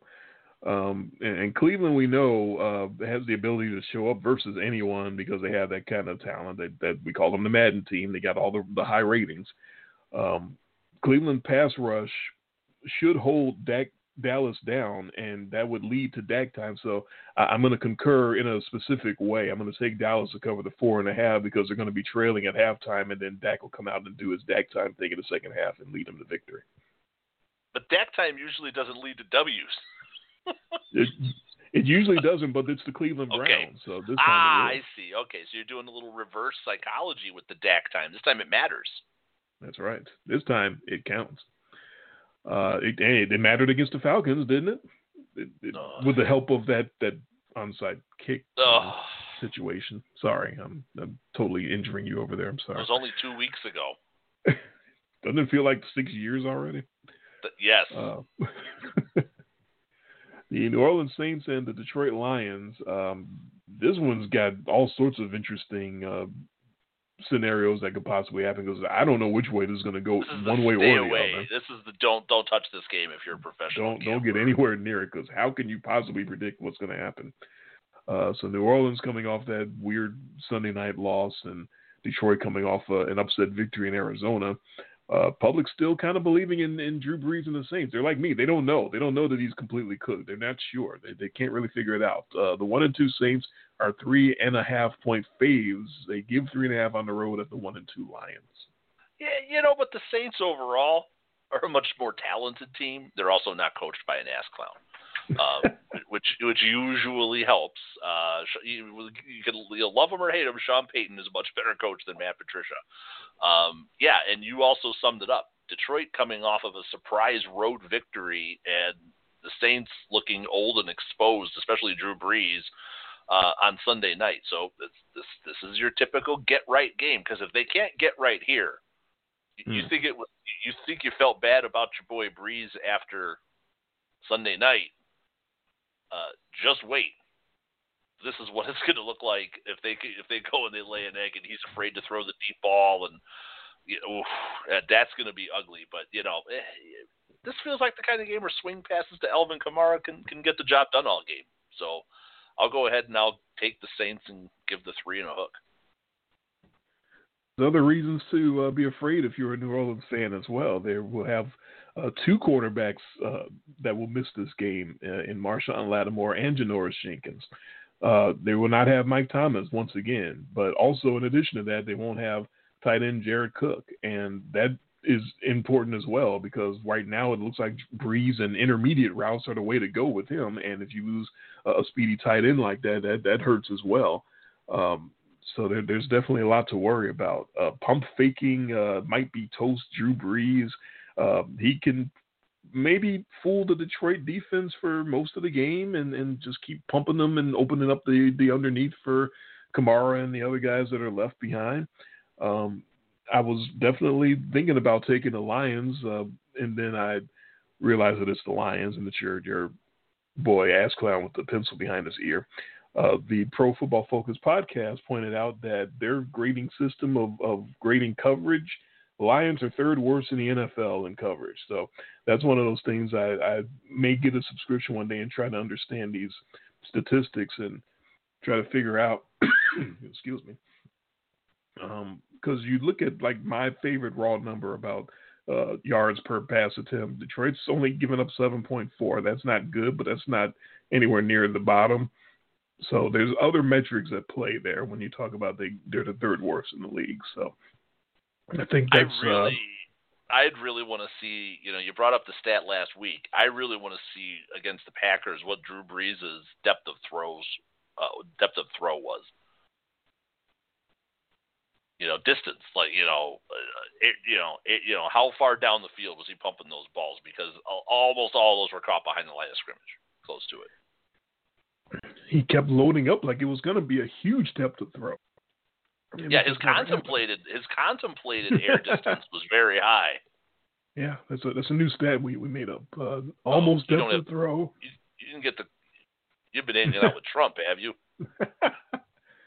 no, you know my my throat throat goes out every now and then. So okay, you weren't at a rally or anything.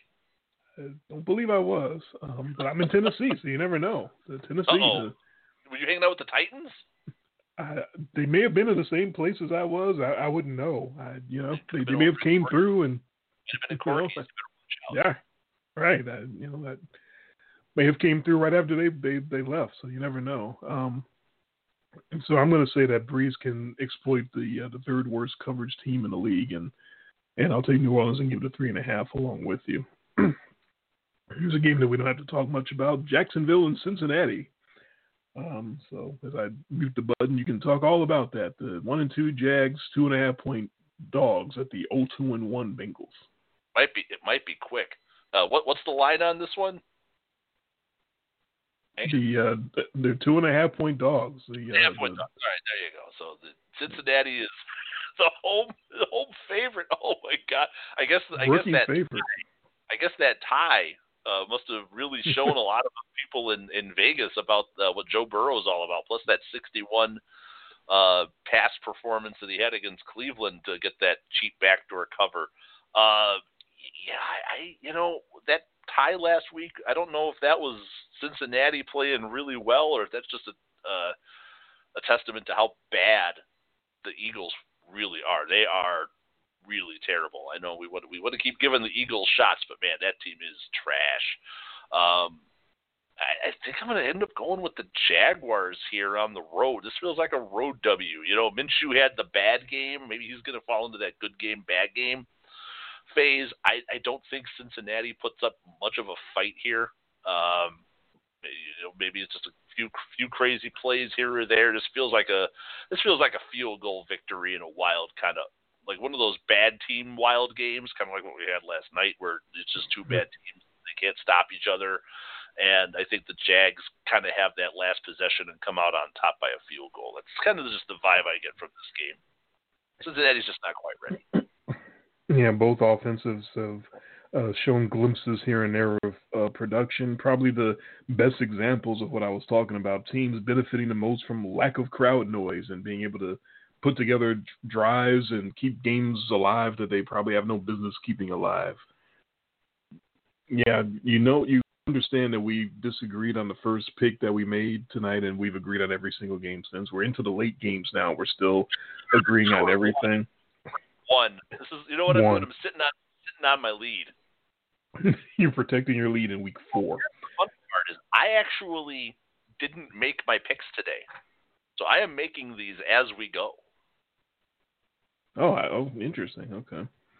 I, I didn't have. I usually do it right before the show, so it's fresh. And well, both, my time before the show tonight was driving home. Right. Oh, so this is raw as it gets. Like old um, school right now. So yeah, so yeah, we so I don't know if you should feel good or bad that we agree on so many picks. I I feel good because you're off the cuff, uh, not thinking about anything. Picks usually go very well for you. Oh, okay. Um. Uh, so yeah, uh, in this garbage game that could go either way, uh, I'm going to concur with you. No Geno Atkins for Cincinnati again. His shoulder injury uh, keeps keeping him off the field. Cincy coming off the overtime game Sunday, and Jacksonville's coming off ten days rest. So yeah, I'll I'll take the Jags. I don't love it, but I'll take them. On to the New York Giants, Oof. and the Los Angeles Rams. Uh, this was under consideration for my lock of the week. You haven't picked your lock yet, so um, uh, there's there's two different. Actually, I, am looking down the schedule, and I, never mind. I know what your lock's going to be. It's not going to be this one. I was going to guess this one, but then, no, I know what yours is. Uh, anyway, I've been telegraphing my lock of the week. Uh, the, the, the teams involved give it away. Uh, you haven't really been telegraphing it, but I'm just gonna because the because the teams involved.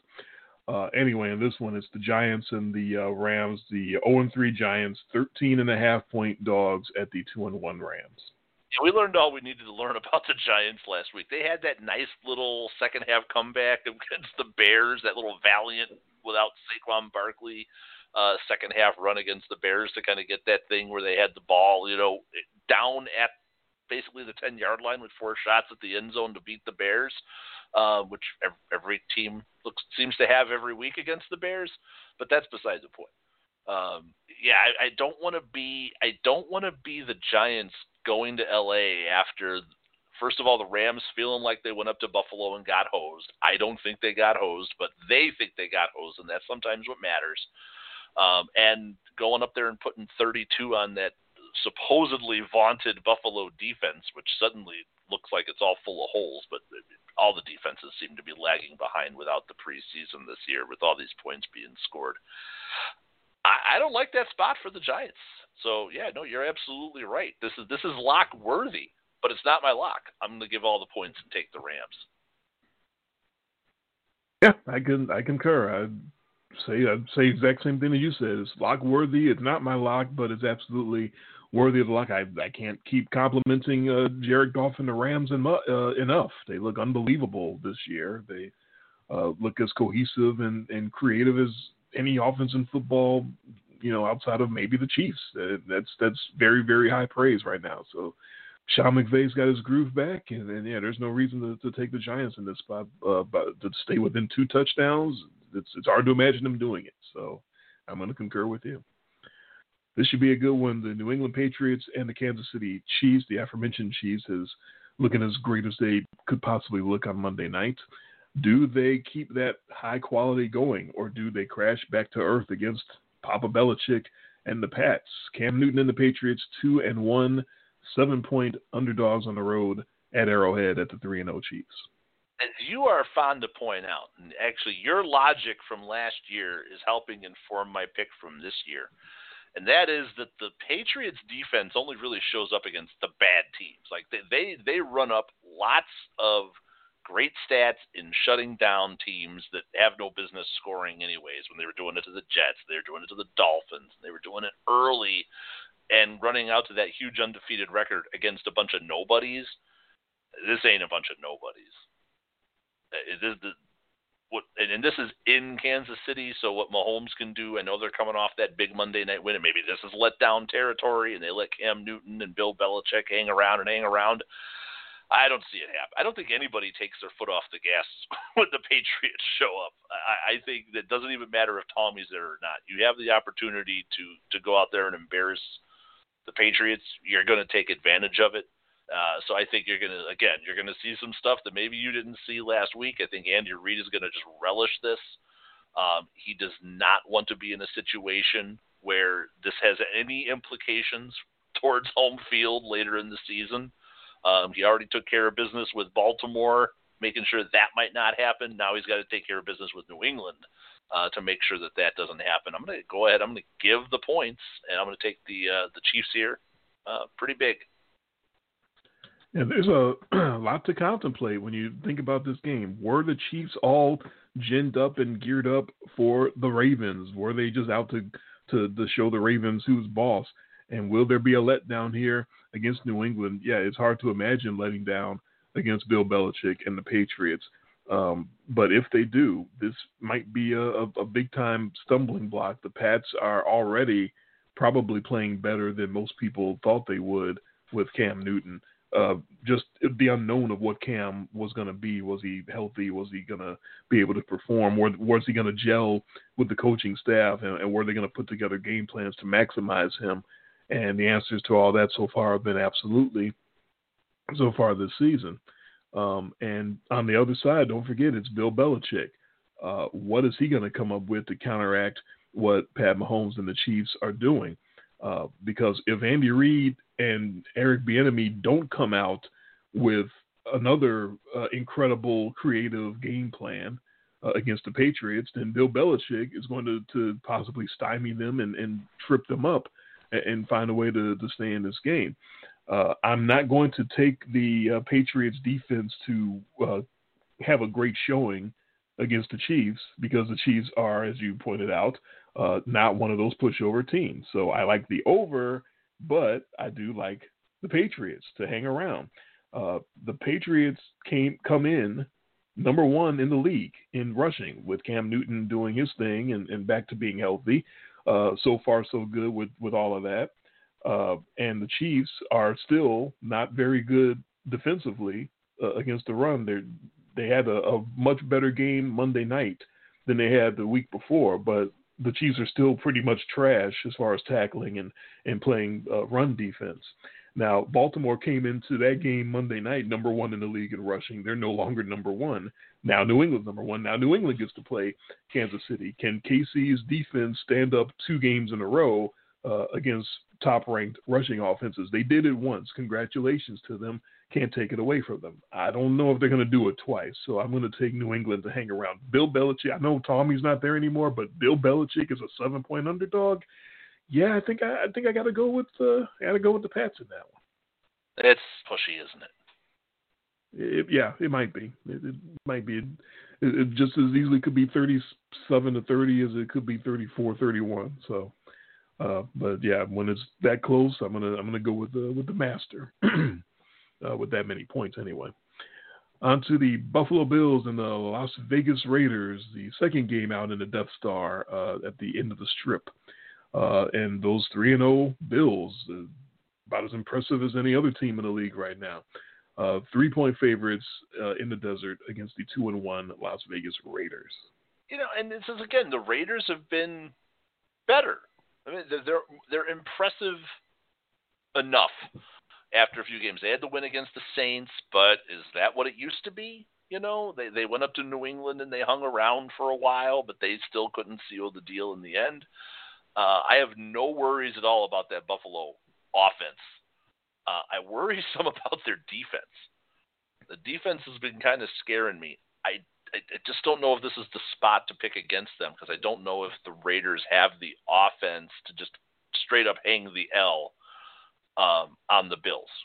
I mean, Josh Allen has proven that he he doesn't care where he's at on the field. He's he's, he's almost got a little Mahomes or Russell Wilson in him that way, where his new game plan just is I'm just going to throw it deep, and you can't stop me. And and just I don't know if it's just the added confidence of having Stefon Diggs out there, if it's just the maturity of a guy going from his second year to his third year. Um, but he's he's taken the jump. He's taken the jump we need Lamar Jackson to take. That's for sure. Uh, you know, we we we shouldn't see Josh Allen now uh, progressing uh, better. You know, he's not throwing for 97 yards in this game. Let's just say that. Um, just saying, throwing that out there. But he also is capable of running for the 80. Uh, Josh Allen can beat you on the on the ground just as well as he can beat you through the air. But he's much more likely to throw for four hundo in this game. So yeah, I'm gonna, I'm going to take the Bills. Probably a high scoring game. He's loving those weapons, isn't he? Ooh. Why, how could you not? Again, yeah. Stefon Diggs should not be available, right? Normally, guys like that are not. Normally. Uh, no Henry Ruggs again for the Raiders. They keep having trouble with their young draft picks, keeping them on the field because the first round cornerback, uh, Damon uh, Arnette, is uh, on IR with a thumb injury, so he's not going to be there either. So that's exactly what you need if you're the Raiders. You're uh, already yeah. you legendarily had cornerback issues and, and trouble in your defensive backfield for all these years, and now you draft a cornerback in the first round, and he goes on injury reserve just when John uh, uh, Allen and uh, and Stefon Diggs come in. Um, yeah, that's not going to go well. That's uh, those two against the the Raiders secondary is uh, should be Baltimore uh, should be Buffalo all the way. So I'm going to concur with you there. I'm just blown away looking at our uh, picks and seeing the bookends of, of two picks that we go against each other, and everything down the list is the same outside of those. Uh, I don't know if I've seen that in quite a while. Well, we have to disagree on these last two just to get to four. so uh, if, if, we agree on one of the next two games, you you can't catch me this week. See, I'm mm-hmm. playing keep away. I, I see that. We're, we're not going to disagree on either one. Is, is going to be my guess. Sunday night football. the uh, Philadelphia Eagles and the San Francisco 49ers, all those injuries for the Niners, still a problem. Um, let's see what we got this week. We got uh, Jimmy Garoppolo again is out, so more Nick Mullens under center for the Niners. Uh, no Raheem Mostert, as we talked about a little earlier. Sorry, uh, Jordan Reed. I have to apologize. I, I, did talk him getting hurt into existence last week.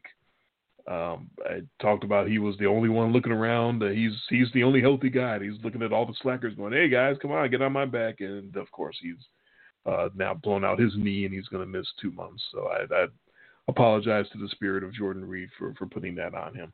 Um, little good news for the Niners. They uh, get Deebo Samuel uh, making his season debut, and they get George Kittle back at tight end. Um, as far as the Eagles, they're the ones now with some matching uh, injury problems because their maybe top three receivers are all out for this game. DeSean Jackson, Alshon Jeffery, and J.J. Arcega Whiteside. Uh, I wouldn't count him as top. Yeah, but but the guys that are left are they any better? Uh, Greg Ward is he left? I think he's, he's still there. I saw him making Yeah. some plays against the Bengals. Yeah, uh, that that might be all Carson Wentz has to rely on. Uh, with that in mind, the 0-2 and 1 Eagles are seven and a half point dogs at the 2 and 1 49ers. Yeah, that that that hook kind of scares me there because that's uh that that's that's a big number. Um, you know, I was thinking about I was thinking about locking this one up, but I don't know if I want to lock this one up at seven and a half. Uh, so I Mm. think I'm gonna have to save that lock for the last game. Um, I don't like the Eagles at all. I mean, they're just junk. I mean, I took them to lose last week to Joe Burrow and the Bengals, and they very well should have. Um, the Niners just keep rolling people up with nobodies. I mean, they have nobody left on their team, and they're beating teams by 30 at 18, and they don't seem to have a problem. And if you're going to try to tell me that the Eagles are a significant step up in class from the Giants and the Jets, I'm not so sure. And they're, they're going cross country out to San Francisco for this one. So, yeah, I'm, I'm going to give all the points with a team with a bunch of nobodies. Um, maybe it's just they're, they're well coached. Apparently, they, they, they, they're squeezing everything they can out of that team. Um, and the defense is still mostly intact. So even though there's injuries on the defense, that ne- the next man up for the Niners, they seem to be pretty good. So I'm going to go ahead. I'm going to give them the give them give them uh, the win here and give all the points. Yeah, that's the problem with paying too much attention to the 49ers injuries, which I clearly did a couple weeks ago. Yeah. Um, is their lack of uh, opponents right now? They're getting, I guess, if you're going to get hurt, you're, they're getting hurt at the right time with those two New York Right. teams and and now this this Eagles outfit. Man, uh, Carson Wentz did not look like he shook off the rust in, in Week Three. That was sort of my um, theory as to Bad throws. Bad yeah, some throws. of some of these quarterbacks like Brees and Wentz that do not look good through the first couple of weeks. I was like, well, maybe they really needed the preseason, and maybe Week Three will be uh, when they finally turn it on, and that did not happen. Uh, let's see what happens in Week Four. Um, you know, we know he's better than this. That's all we know. We we've seen him play MVP caliber football before. It's just not right now. So uh, when he gets back to that level is anyone's guess. I have no idea. Um, yeah, San Fran with all their maladies gets another sucky opponent. Um, I'm going to have to concur and take San Fran and give the seven and a half. It should be a, a blowout on Sunday night. Don't forget though, when Wentz was playing at MVP form, he had weapons. That's definitely true. He's definitely lacking in, in personnel right now. So you know, but, but those quarterbacks who are MVP level quarterbacks, who are those transcendent talents, They will find a way to get over that. Exactly, they will make the stars out of the bums, like Allen Lazard and Equanimeous St. Brown, and you, any of these busters who the Packers are rolling out at wide receiver, and they're rolling people up and scoring 40 points a game like it's nothing. Carson Wentz doesn't have that ability, so therefore, uh, he's not that good. Are you saying Carson Wentz is not Aaron Rodgers? Maybe. Controversial takes right here. Hot takes only on in much less detail. Man, we're ready for ESPN. Da-na-na, da-na-na. The aforementioned Allen Lazard is not going to play on Monday night for the Packers, but Doesn't matter. It doesn't matter. Davante Davante Adams should return. Oh uh, boy, for- I think they traded up. um, and for Atlanta, uh, Julio Jones may return from his hamstring injury, but now Calvin Ridley has an ankle itch uh, situation, uh, so he he might not play uh, for the Falcons. Um, so I've already typed it in. I already know your lock. I figured that out a few picks ago. But the formality, the Atlanta Falcons, the 0 3 Atlanta Falcons are seven point underdogs at the 3 0 Green Bay Packers. You, you know, if there hadn't been the hook on San Francisco, I had full intentions of locking up the Niners because I really Ah. think that little of the Eagles. I think less of the Eagles than I do of the Falcons. At least the Falcons get Really? leads. You know, at, at least they look good for a half, or they look good for two and a half or three quarters. Um, if this game, honestly, if this game was in Atlanta, I, I'd, I'd probably be thinking upset because you'd probably be looking at the Packers going down there as a four, four, four and a half, five point favorite if this game was down in Atlanta.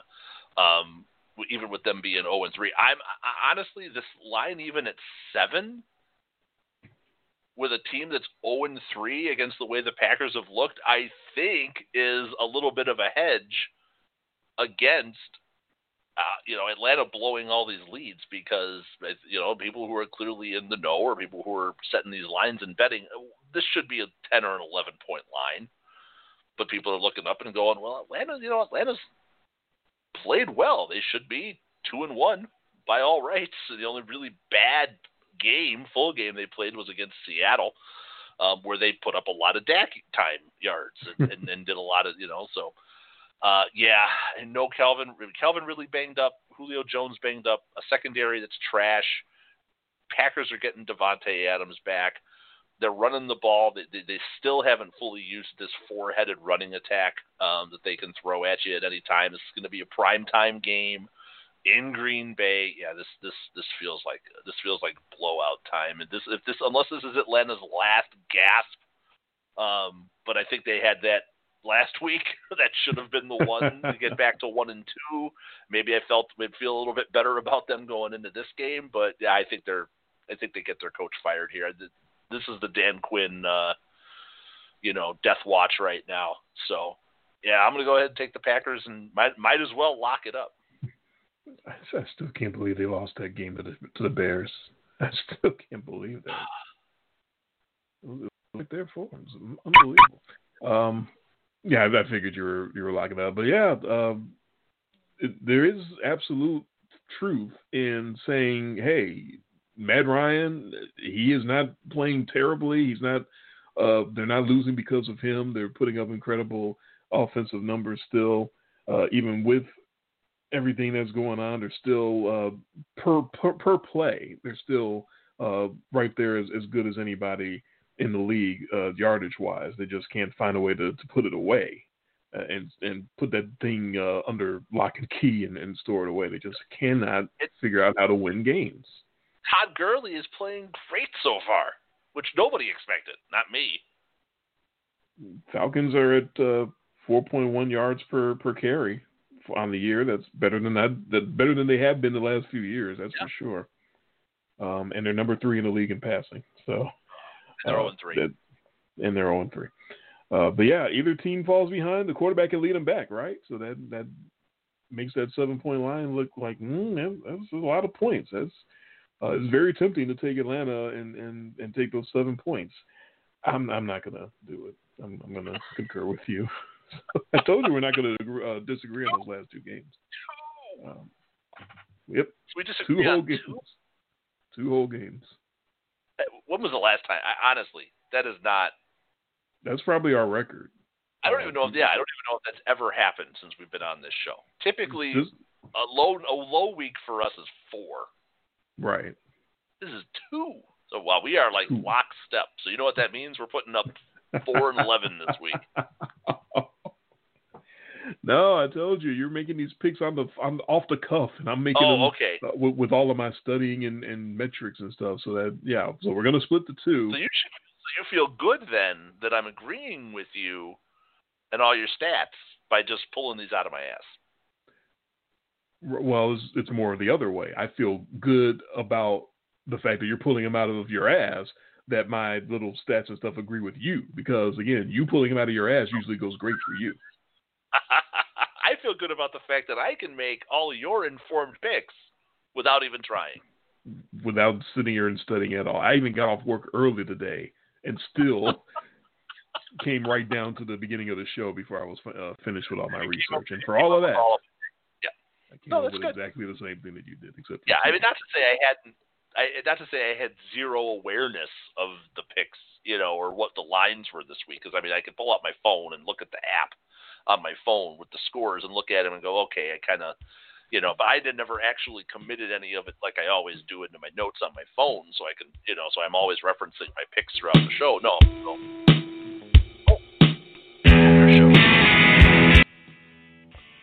Yep, into our VIP after show. You were you were saying. Came upon us quick, yeah. So I just I didn't have any actual record. So you have the only record of my picks right now. So I'm going to be watching to make sure we only disagree on two. Um, I saved it in my little Excel file, which is good because actually last week I forgot to save, and when it was time to put it on the blog, I didn't have your pick. I saved mine, but didn't save after I after I got your Oh. picks, so I had I had to go back and, and figure out what your your picks were, and, and and the show. had to type them back in. Yeah, so Yeah, we're doing this this. Uh, doing this early tonight because we're actually taking you know us and the kids are going for a few nights just to just to get away. We're gonna go hunk, hunker down in the woods and get a, get away from it all for a few days. As Wisconsin is like the COVID hotspot now, apparently Uh, it's getting- that or it's- it's- Tennessee. bad here right now. Yeah. You know, I was talking a few shows last show, you know, about how they were talking like we were missing the days, like when 300 cases in the state a day was high, and now we're pushing almost 3,000 a day. Yeah. It's it's Oh, yeah, and they're talking about shutting schools down. It's like I just want to go and get out of the town with the kids for a weekend before they shut everything down. Right. Uh, yeah, here in, in Tennessee, um, I was hearing on the news that uh, September was our deadliest month of COVID. Oh, so we're okay. uh, on the upswing again. Um, I think they said, uh, yeah, average of 23 deaths a day in September uh, across the state. You have more That's a lot. you know, people than Wisconsin. We don't average Right. that high. Right.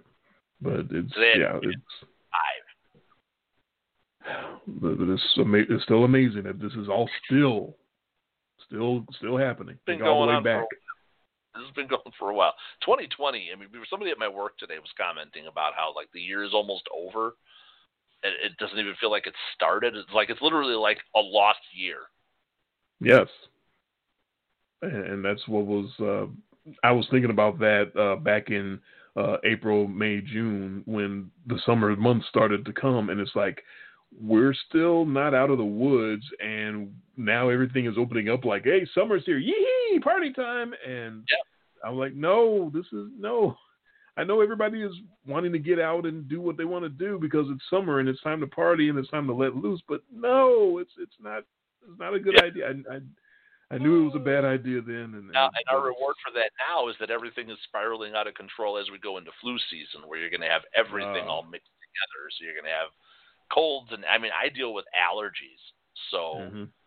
Seasonal allergies since about 10 years 11 years ago seasonal allergies just kick my ass this time of year when the seasons change and things dry up and i don't know what it is about the fall allergies but yeah it it, it really knocks me on my ass you know with eyes watering and sneezing all the time so then i'm like oh do I, oh, check my temperature you know it's like, oh God. right. you don't need that on top of the fact that you're dealing with the crap that you deal with every october Yeah, I think that's part of why my throat uh, goes out every now and then during these because this doesn't happen in the sum in our summer shows, but usually during the winter I, I get a, a few shows where my voice just completely leaves gets me. a little like. I- dry yeah, I, I think that's what that is is the seasonal changes.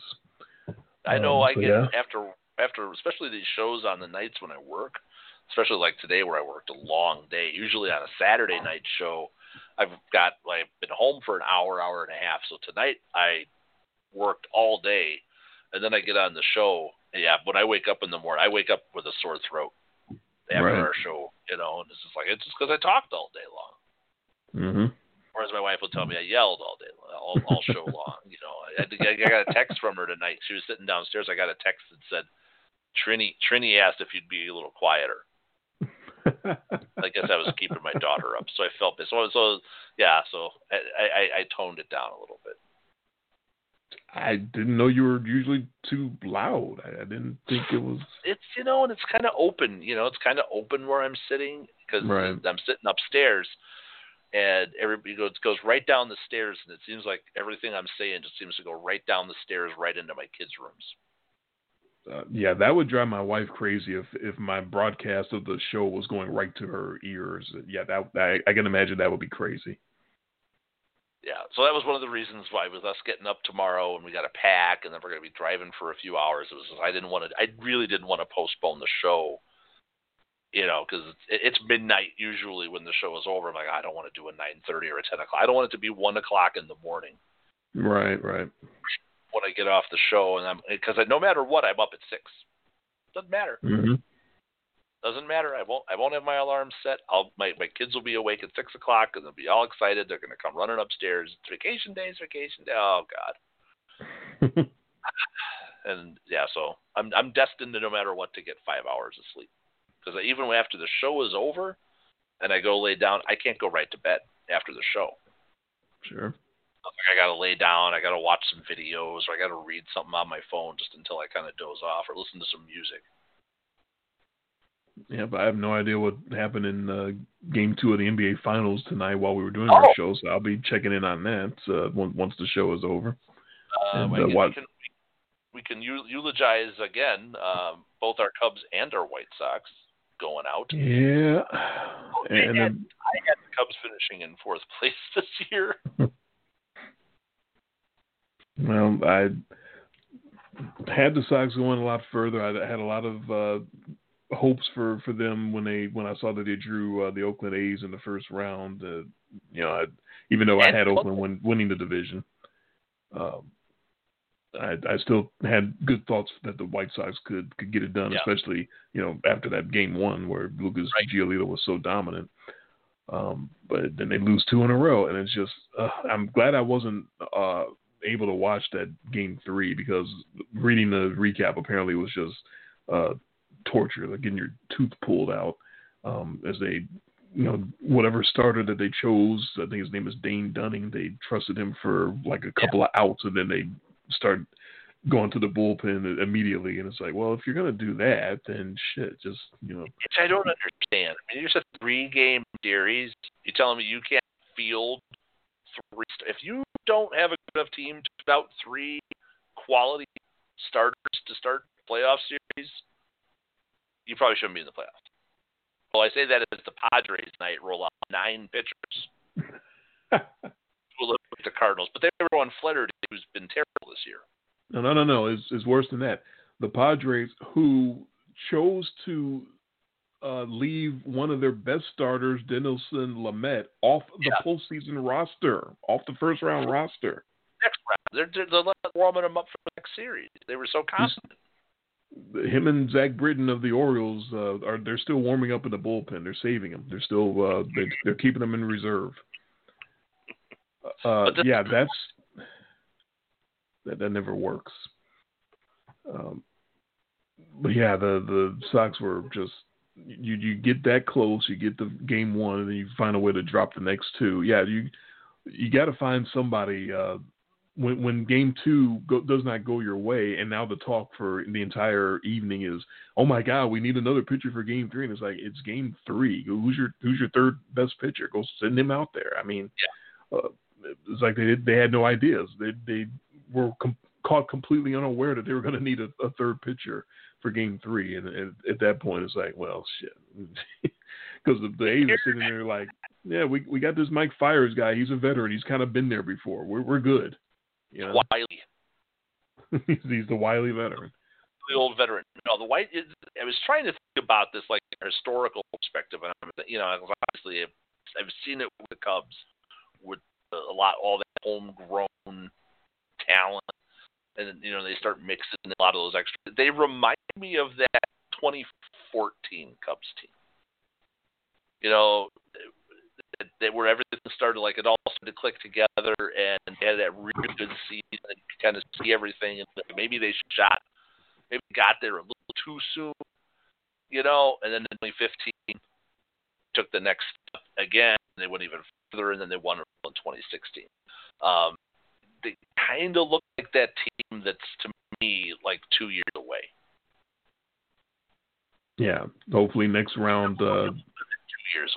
I mean, not like years away. I'll wait till next year or something like be like that. You know, being a Cubs my whole life. No, I mean like next year I could build on again. They obviously, just from the outside perspective, they need starting in this series. The hitting there, the offense is there. That's taken care of. Now they got to take care of that pitching piece. Yeah, they need a veteran to come in uh, that's not Gio Gonzalez and and solidify uh, the back end.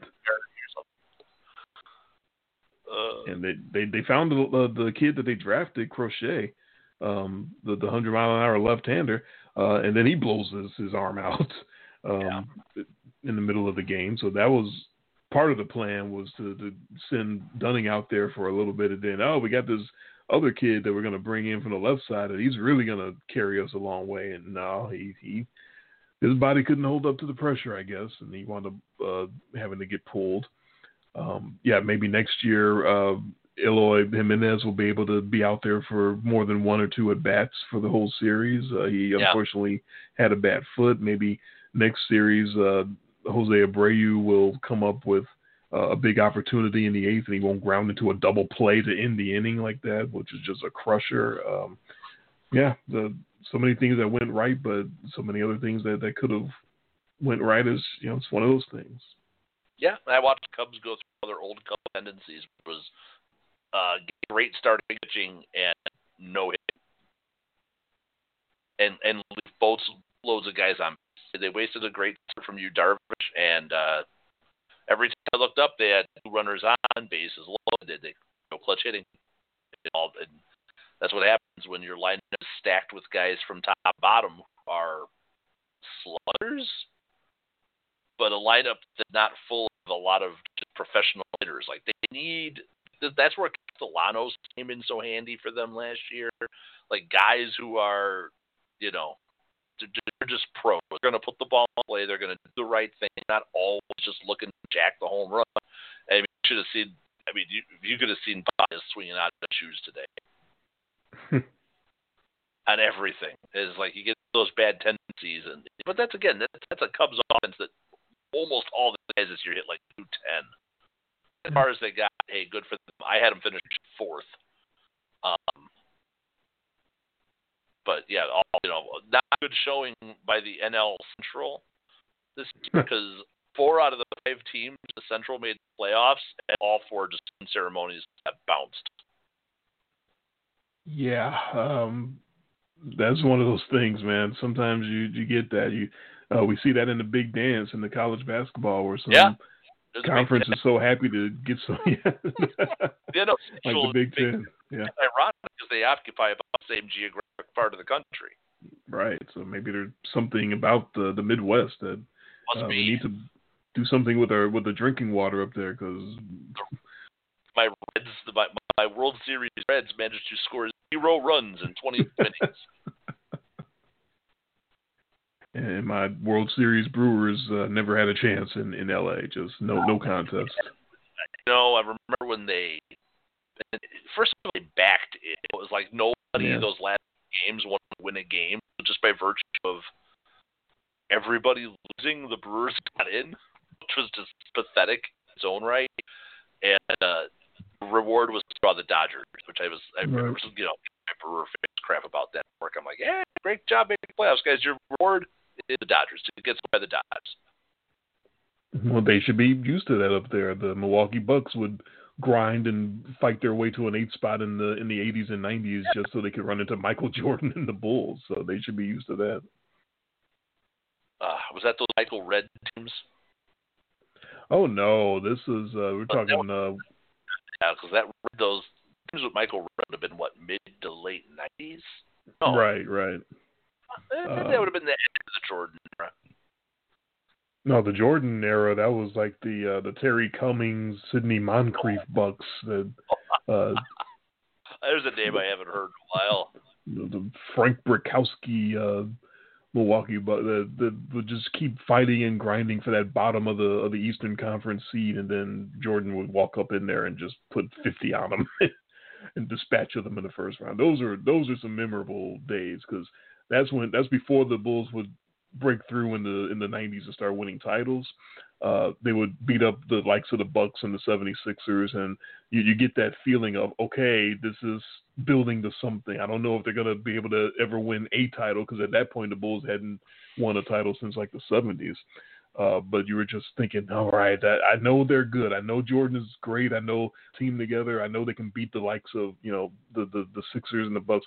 But can they get over the top? Can they beat the the, the Pistons? Can they beat the best teams uh, in the in the East? And can they get to the NBA Finals? And uh, so th- those building those building years, as you know, when you follow a team and you love a team, those those years where they're building up and they're putting it all together, those are the, the, the real fun years because you can see the, the beginnings of something. You can see that there's something there. Just, you don't know if they're going to put it all together, but it's fun as hell to watch them uh, start putting it together at the at the beginning. Oh yeah, as as fun as as fun as all the titles were with those Bulls teams, the run up was yes. what made it all worthwhile, right? I mean, if you didn't go through all those years of not being able to beat the Pistons and watching that team come together, you know, Jordan becoming Jordan and then you know Scottie and Horace and all these guys, and it's like you could, just, it's all coming together, and it's just like, you know, I I don't know if I was ever more excited about all six of those titles.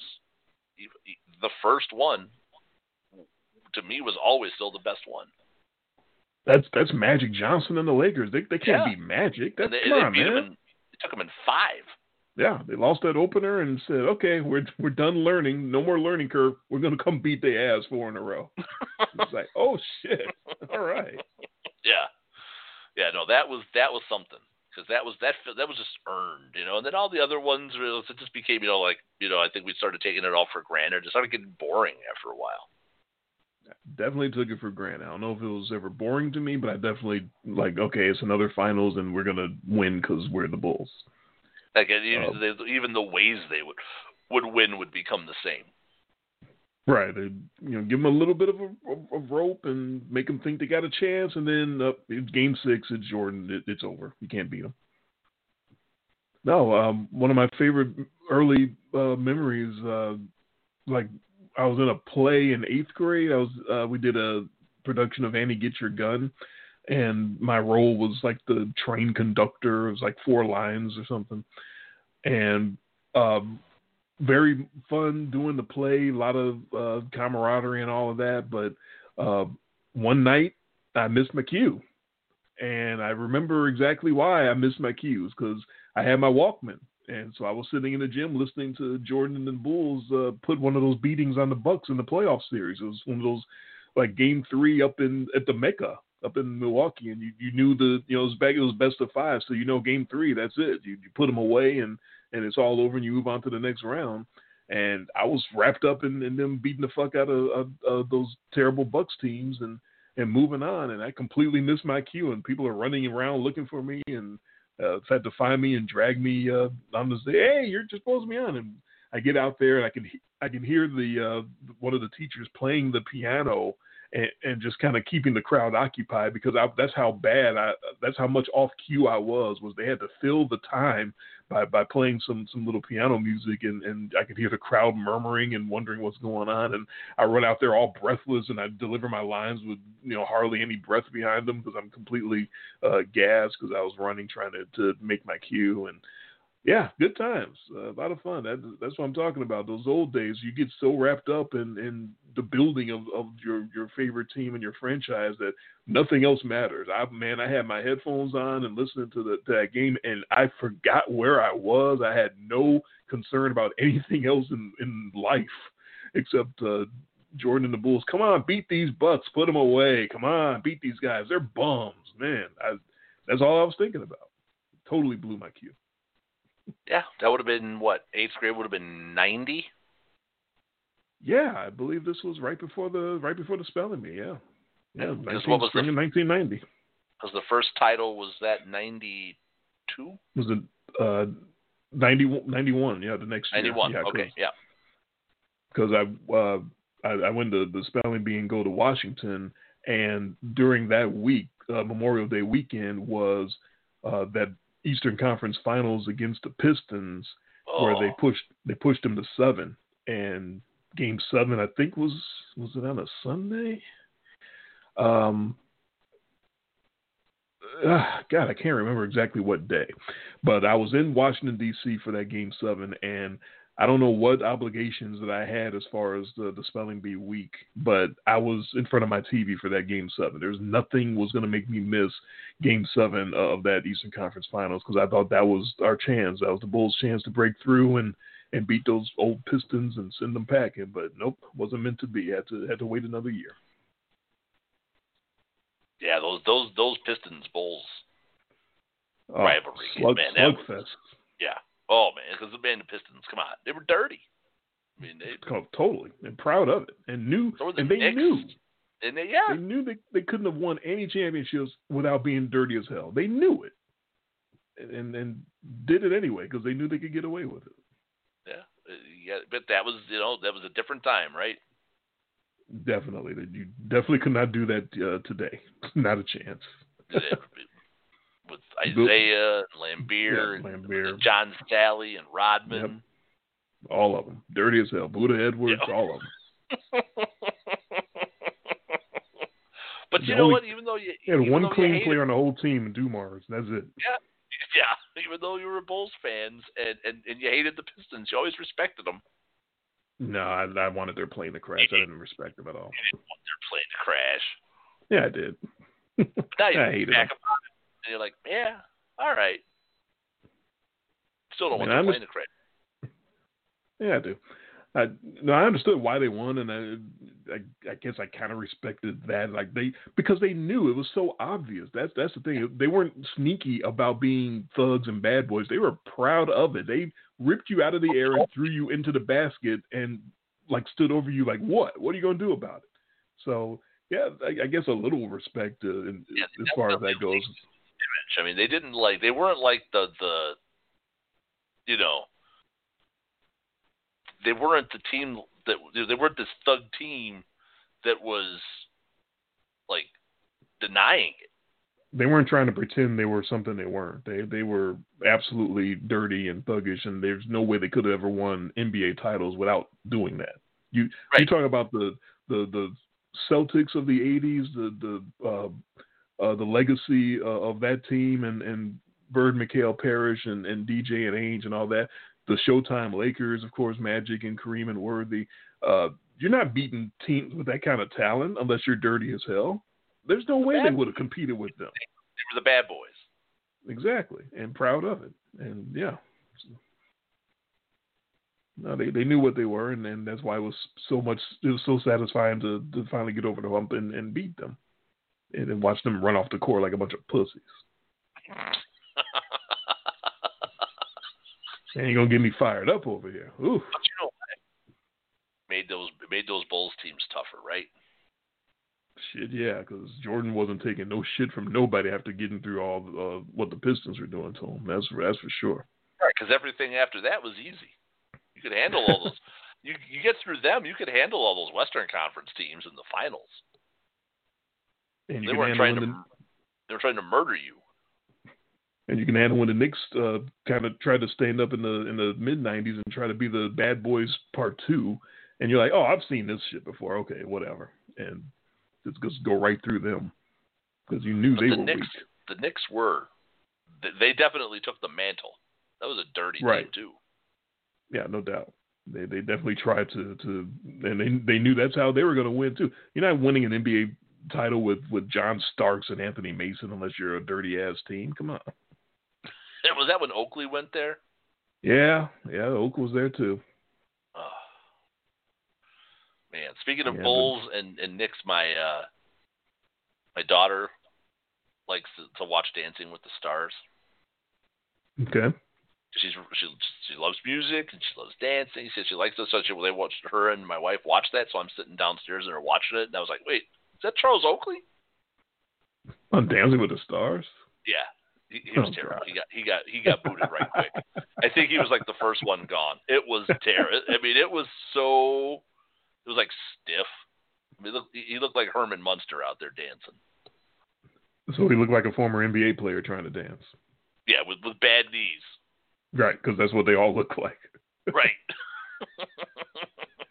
that got like Yeah, these football guys who all seem to go on there and do really well. All these basketball guys running on the hardwood for for Oh. 20 years. You know, their knees are all shot. Yeah, he look. He, yeah, seriously, he looked like Frankenstein out there. Yeah, uh, Dan Bernstein, the Chicago sports host, he says the ugliest thing in the world, and it's consistent across the board always, is ex basketball players' feet. They're all Oh. mangled. They all got Oh, toes cross crossing each other and broken bones and everything. So that's the ugliest thing, and it's across the board. No matter what, it never fails. If you played basketball for a long, long time, your feet are completely fucked up, all of them. well, you got to think about how hard that is. Yeah, miles, miles and miles and miles up and down that court every day. every time, every game. They they they they track it now. They got uh, you can tell how many miles per game that somebody has run up and down the court, and it's it's a lot. So yeah, think about that. Uh, over 82 games over 10, 15, 20 seasons. Uh, when you think about that, that makes you appreciate even more of what LeBron James is doing in his career and, and how many games he's logged and postseason games and everything Yeah. else. And he's still doing it. It's And not just the running, the, the jumping. Yeah, yeah, the, You know, the the- running and, the, the- and the, and the muscling through, and Yeah, and the landing on other people's feet, twisted Mhm. ankles. And, yeah, I, I, I don't, I don't need to see it. yeah, I don't, I don't need to see mangled NBA players' uh, feet either. The the closest that I've gotten is uh, in uh, in that same school that I was doing the play in Ogden. Um, we had uh, an ex NBA player come up and speak one time. His name was Clifford Lee. He was a center uh, in the '70s. I think he played with the Bulls. I think he was with the Warriors and, and some other teams as well. And he rolled up his leg as part of his little speech, uh, just to show the uh, scar from the whatever knee surgery that he had, and it was the it was it was it was gnarly. It was uh, it was a long ass scar, man. He had a long leg, but it was a long scar all the way up and down his knee, and uh, so that's that's all I need to see for to understand what what NBA players and any pro athlete really goes through. Oh yeah, any of these sports, football, you know, I wouldn't say baseball. Yeah, baseball players deal with it too. Yeah, I don't want to see any pitchers' arms after all the Tommy Johns that they've had. I'm sure they got a lot of scars, and Yeah, I'm sure the the baseball players that run around they got mangled knees and, and ankles as well. We, you know, remember watching all those old guys try to run at the end of their careers, and you know, Billy Buckner's and Al, Andre Dawson's and guys like that. an- that wasn't running. That was ambling. I believe is the uh, proper term for that. Yes. Yeah, because it doesn't look natural when some of these guys are trying to run. Not at all. Oh, got a little uh, throwback uh, in our after show there. We've always we've, we're always throwing in the old old, old Chicago, Mm-hmm. you know, because we couldn't God we couldn't we couldn't sit here and tout our baseball picks. oh, we talked about we we owned it. That's I mean, I, who who could predict this this crazy ass season Well, anyway? le- we- we at least got all of our. I know everybody got in for baseball, but hey, we got all of our at least World Series teams in. You know, we were giving ourselves the the, the, the credit for you know the good picks, like I did on the last show, where we, like, we crapped on the Nationals, and you had the White Sox, I had the Padres. You know, like, there were a lot of things I think for an unpredictable season that we were still right about. We knew the Dodgers would be good. Of course, because it's the regular season. you know. I knew that I had the Twins winning the I had the Twins and the White I had the Twins winning the Central and the White Sox finished in second. Uh, they're both bounced. Indians are bounced. So not a good year for the Central divisions. Period. general, they are the Big Ten. that's that's definitely not good. That's Um, seven. That's seven teams from the Central divisions, all gone. That that really is just like the Big Ten. The seven teams on the opening weekend of the, of the Big Dance, and all all bounced. Uh, except for Michigan State, they all Right. they, they, they'll, they'll win the whole thing, but every other Big Ten team gets bounced in the opening uh, oh, in the in the opening round. it is interesting what is. Either they go to the final four or they get bounced in like the second round. There's no in between with Michigan State. I don't, I don't know how So- they keep pulling that off. I was noticing a really interesting trend here with uh, baseball. So all of these second round games. Um, yep, it's official. All four second round games are division, Division matches. Hmm. Isn't that that's crazy? Yeah, it, it's it's it's one of those coincidences, but yeah, it, it's, it's it's something. Astros and A's, Yankees and Rays, Padres and Dodgers, Marlins and Braves. It almost it's lyrical. They keep trying to hype that uh, uh, A's and uh, Astros match up like it's going to be a a, a knife fight, like it's going to be uh, you know Uh, a West Side Story or something. Oh, these these teams they hate each other. They're staying in the same hotel. It's, it's going to be a brawl. Okay, whatever. just wait till Fiers gets that start. well, but they can't throw at him. He's the pitcher. I'm sure they would like to bean him, but he's he's the he's the one on the mound. So I don't. I think there's a lot of you know drama trying to be blown up about it, but I don't think too much is going to come of it. What team got more of a pass this year than the Astros, not having to deal with fans? That was a very lucky break. And then having all the lockdowns as we were rolling into the season and and then everything goes on a break, you know, basically we don't see any baseball until what was it, August first, roughly? It was like July thirtieth, July thirty first when we finally saw a baseball game. Um but after all that initial you know, sort of COVID struggles that baseball went through, went through. They, they've, they've mostly gotten this under control. I would say we haven't had the issues like we had early on with the Marlins and the Cardinals. Yeah, thankfully, it didn't roll from team to team. That, that's a good thing. Got football going through it. Right. And then the Astros, um, not just the fans, but think about how heated everything was w- uh, between all the players in the league in spring training. Remember, the Astros were trying to set records for how many guys can get beamed in a game, and that was just in spring training. If it was the regular 162, they were going to set the record for the number of beanings in a season. So then you have the COVID strike, and uh, that's three months or so of cooling off for everybody. Like I guess to get perspective and realize, you know, maybe it's not that big a deal. Uh, so then we come back and just play ball. We're, we're just happy to be out here playing ball and making some money. We're not going to worry too much about the Astros, and lo and Unless behold, they make the playoffs. Name is Joe Kelly. Well, yeah, he definitely had some some thoughts about them still, but for the most part, it, you know, it, we thought that was going to happen every series for the Astros this year. And I it- loved it. didn't turn out I that way. Making all the baby faces at them and all that. Oh man, Mm, yeah. I thought that was great. Joe Kelly might be a future inductee into the IMLB Hall of Fame. Uh, he, he had, he had some fun with it, I guess. Uh, and I'm, I'm good for him. But yeah, we thought it was going to be something that was going to occur like pretty much every weekend. It was going to be another uh, bean brawl between the Astros and somebody else. So maybe it'll happen in the in this series. Uh, they they keep hyping it like it's going to happen, so maybe it will. Yeah. So uh, did you did you did you watch the debate? Did Did you watch the debate Tuesday? Absolutely not.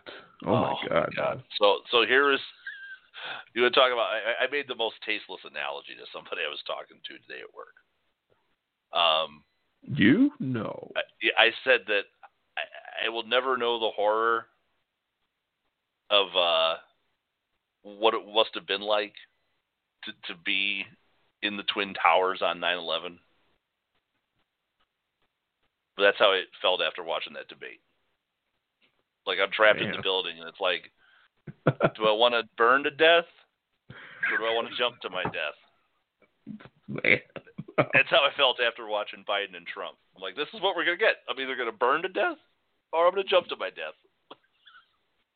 well, and that's pretty now much I why know I avoided. I will never watching. truly know that horror, but I'd be like, man, this is what it must have felt like. You look one way, and you could run into the fire and burn to death, or you could just jump out of the building and and, and, and, fall to your death. But that's how it. That's what I felt like watching that debate. Like, th- these are the choices. This is what we get. This is what we, we deserve. This America. That- yeah, I'm I'm I'm di- di- divorced from it. I'm not involved. I'm not watching. I'm not. I'm I'm just removed. consider yourself lucky that you did not watch it. My wife and I watched it.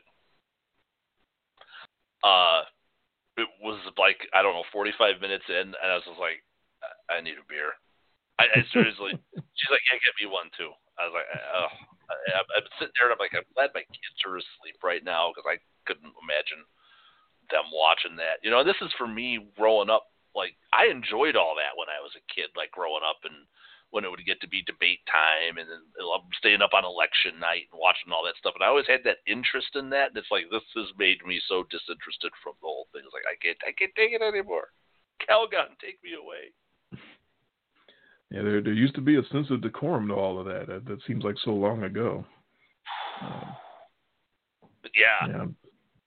So, yeah. So I told you I had a nice tasteless analogy, but that's what that's, that's how I felt. I mean, it's like, yeah, it was when the guy I was working was like, you know, that's really good. I never really thought about it that way. I'm like, yeah, like you want to get punched in the face, you want to get punched in the gut. Which one do you want? I chose neither.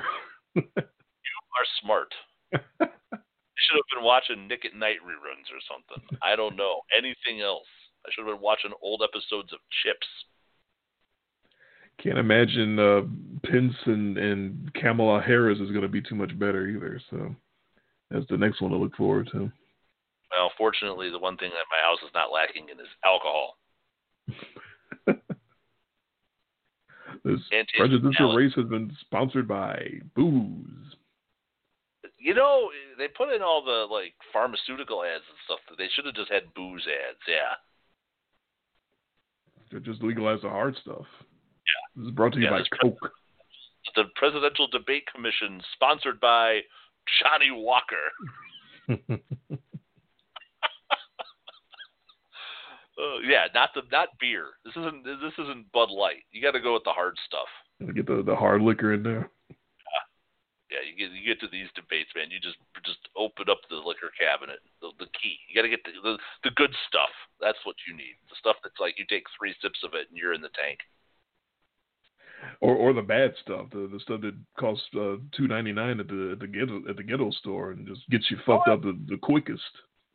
Yeah, because because then you don't care how much you drink. Right.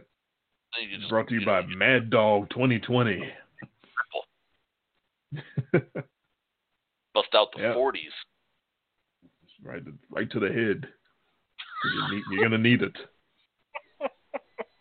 no, out those, some St. Ides. It works every time. Every time. Me and Billy Dee will tell you. Yeah, I'm I'm not anywhere uh, involved in keeping up with any of that at all. I'm just I'm scrolling down the, the, the social media and, and seeing some of their comments about it. Some of my friends on Facebook were like they were calling it a shit show ten minutes in. So yes. yeah, I, like I, I, didn't miss anything. And I tell Trump to shut up. It took all of. Long. He was calling him a clown. I mean, it was just like, yeah, they were both going back and forth. They had Trump was he he he was digging into Biden. I mean, they were getting shots on each other, but it was like this isn't what you want to see. This is you know, we're, I was waiting for the bust out the air horn. right, or or the, or the spray chance.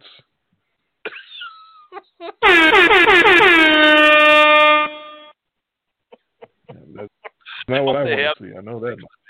They should have that every time somebody gets the zinger and just play the air horn.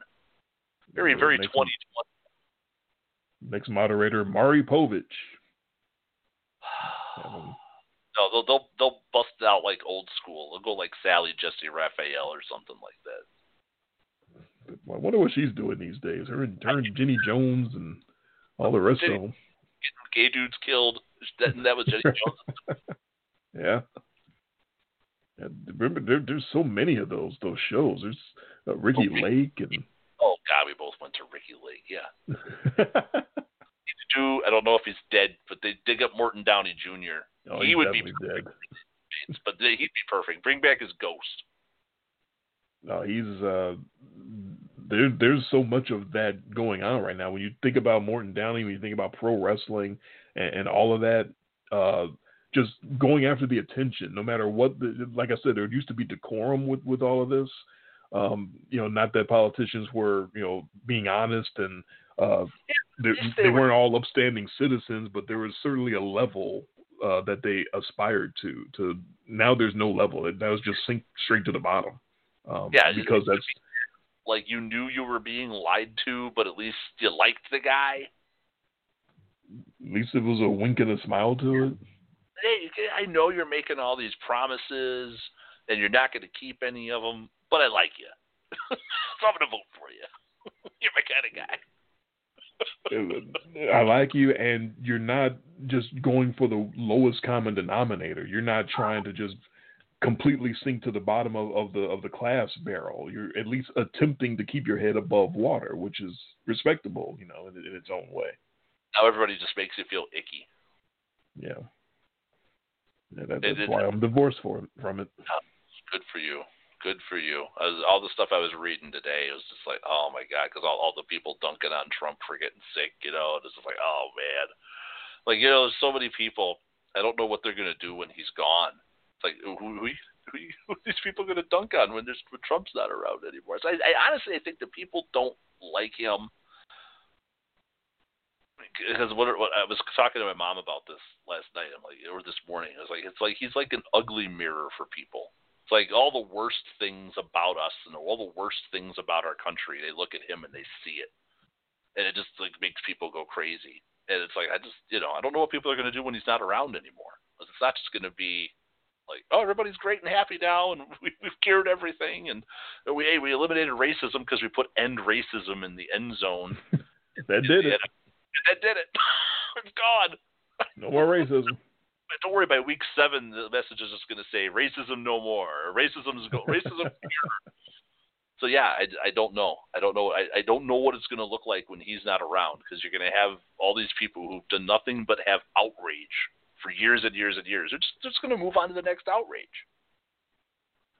Uh, I can't speak for anyone else, but I know I've never seen anything like Trump. I can't. I Oh, still no. can't believe he's It's made it this far, and so I don't really have anybody I'm waiting for him to to take his place. I hope no one wants to take that place, uh, and and going for the lowest possible common denominator in every situation, because uh, who wants to do that? I don't. He's the only one that really wanted to to try that strategy, and it worked. So you know he he got the office, but uh, God, the way he got it, I, I don't know why anyone would want to try to do that. That that's got to be a horrible existence to always look for the worst in every situation. I don't Uh, see anybody trying to repeat that. It does. It does feel like a. It's like a one-off. They can't. like- it's unsustainable. You can't do. You can't beat Trump. There's only one Trump. There's only one guy that would want to do that. Want to be the most hated person in the world. He- He's he's the one. Hopefully that's there won't be anything like that again. No, it'll just be no. I'm not talking about like with you. I'm. I'm trust me. Like when I was with what you posted today, it, it, it was nothing compared to what I was seeing out there today. It's just like, oh man, No, oh sure. man. my brain, my brain. I gotta. I have to try to disconnect myself from everything because it's crazy on. It, people are crazy on both sides, you know. Because you know, they're all driving me nuts. Yar. Uh, that- that's why I'm divorced from from all of it. Like I said, I just keep up on social media a little bit, and then that's about it. got a month allegedly till the election, but then it's going to probably take them a month to count the votes. They're going to drag this thing on, on and on and on and on and on. Of course. It's WWE. That's what I thought I was watching. I was watching two 80 year old guys cutting a promo. And that's what all of it is. That's where Trump learned how to be that that kind of guy. Is, is from that, being in WWE. I'm serious. I, I was talking about this before he got elected. Like you, uh, he he is Vince McMahon in, uh, personified. He really is. He's just he, he learned all the lessons of how to to get emotions out of people, how to get a rise out of people, how to make them uh, deal with you on an emotional level instead of an intellectual level. Just don't deal with intellect at all. Just completely throw that out the window, and, and this is what you get. And so he learned all those lessons. He uh, absolutely cashed in on those lessons, and and, uh, and and the networks cashed in on him in turn. I think that's where it all takes off. Is I don't think he is nearly that popular, gives that many presidential votes. If this is you know in the era before television, but because CNN and, and Fox News and MSNBC gets to put this act on TV every night for everybody to see, that makes them think that he's must be legitimate because they see him on their TV every night, not realizing that he's on their TV every night because he's a clown and people love to watch a clown. It's not because he's legitimate at all, and that, but that just keeps egging everything on. Is what, the more he, the more of a clown that he acts, the more he's on TV. Therefore, the more people think, oh, he, he must have something. He keeps showing up every night. Well, no, it's because he gets ratings. It's not because he's saying anything. Yeah. Believe me. Which is ironic because all these these news organizations, I air quotes, um, they keep giving him all the time. You know, they're all pretending like they're they're against him, but they're not realizing that that, that what's the first rule of publicity, right? There's no bad publicity. And the first rule of ratings is there's no bad ratings, so they just keep exactly. putting it on there no matter what. Whether you're where you're for them, whether you're like Fox News, where you're you know it's rah rah rah, or whether you're MSNBC and, and CNN, where it's all you, you hate them. Guess what? They're not talking about on those two stations, especially. They're not talking about their guy. No, because he's not going to bring the ratings. He's not going to put them in, in Mercedes and big houses. Putting the clown on TV, that's going to give them the, the what they're looking for it, it's a circus. It, you know, it's the three ring circus. That's all they're doing. Because that's the, the the the worst thing that I could say that I took away. Not that I, you know, dying by fire or dying by jumping from the debate. Trump was so overbearing through the whole thing. It wouldn't let Biden really. You still don't know what Biden's about. I still don't know he stands for. So hopefully I'll find out you're gonna have to listen to sometime when when Trump isn't around because if Trump is on the stage, you're not gonna find out.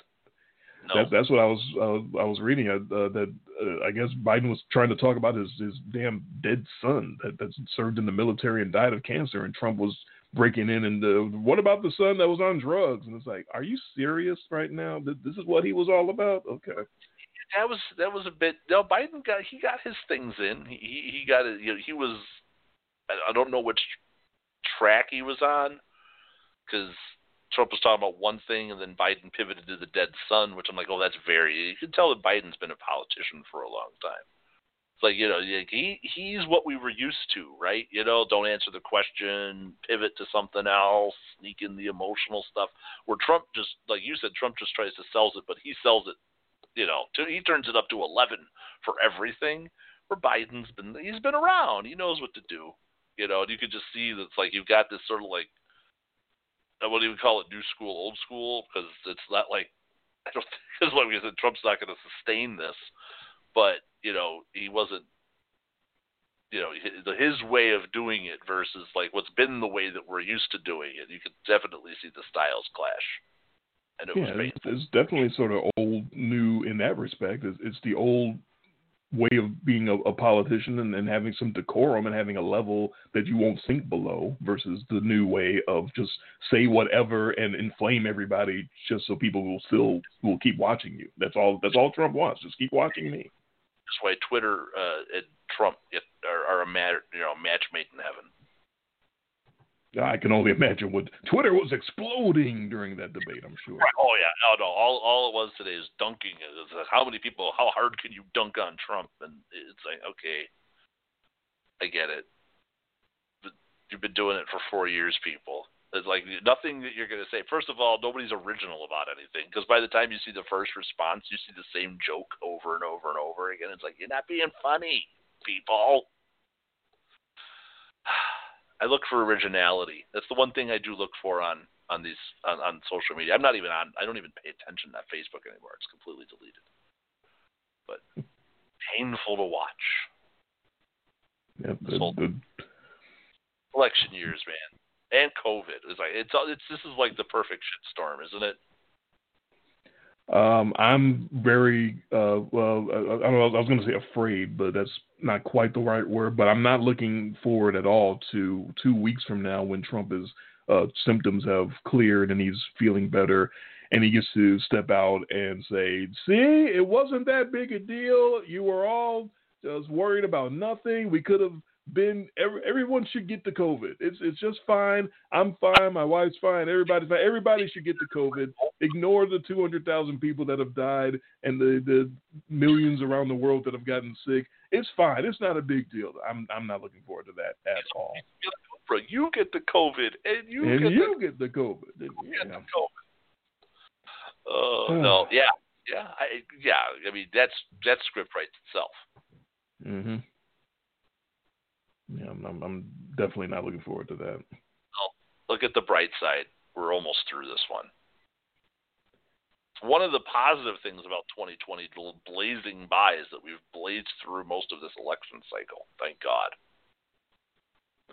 Yeah, the uh, the the other side of it is what fresh hell awaits us in 2021. I don't. Uh, I I know the election cycle will be over, but it's still. We don't know how that's going to go. I mean, we still don't know if we've got to deal with Trump for four more years or if we're going to have Biden. Either way, uh, Yeah, I don't think much. change. Honestly, I don't think much. change. I, I think that's the that's my takeaway is uh, I, I don't think we have to deal with the the, the hyperbolic, you know, media with bombshells and by that comes down. But yeah, I think that things dramatically uh, improve. I, I, they can't get much worse. I'll tell you that. Don't say that. I certainly hope they can, but like I said, that's, that's what I'm wondering about is for 20 the model. Jordan Reed, Paul Adams. it- oh, they're fine. There's nothing wrong with them. There, there's there's nothing. Yeah, tw- that's the, that's my motto for 2021. Ca- It can't get worse, can it? Oh, oh man. Yes. the answer hopefully is not yes, but but it might be.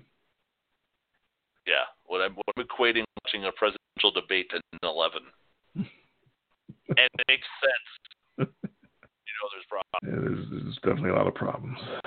All right, I, I know you had uh, got the big day tomorrow. I got to work tomorrow, so I wasn't trying to. You got to work tomorrow. I got to work tomorrow, um, so I wasn't trying to keep you for the whole uh, show, but we wound up doing it anyway.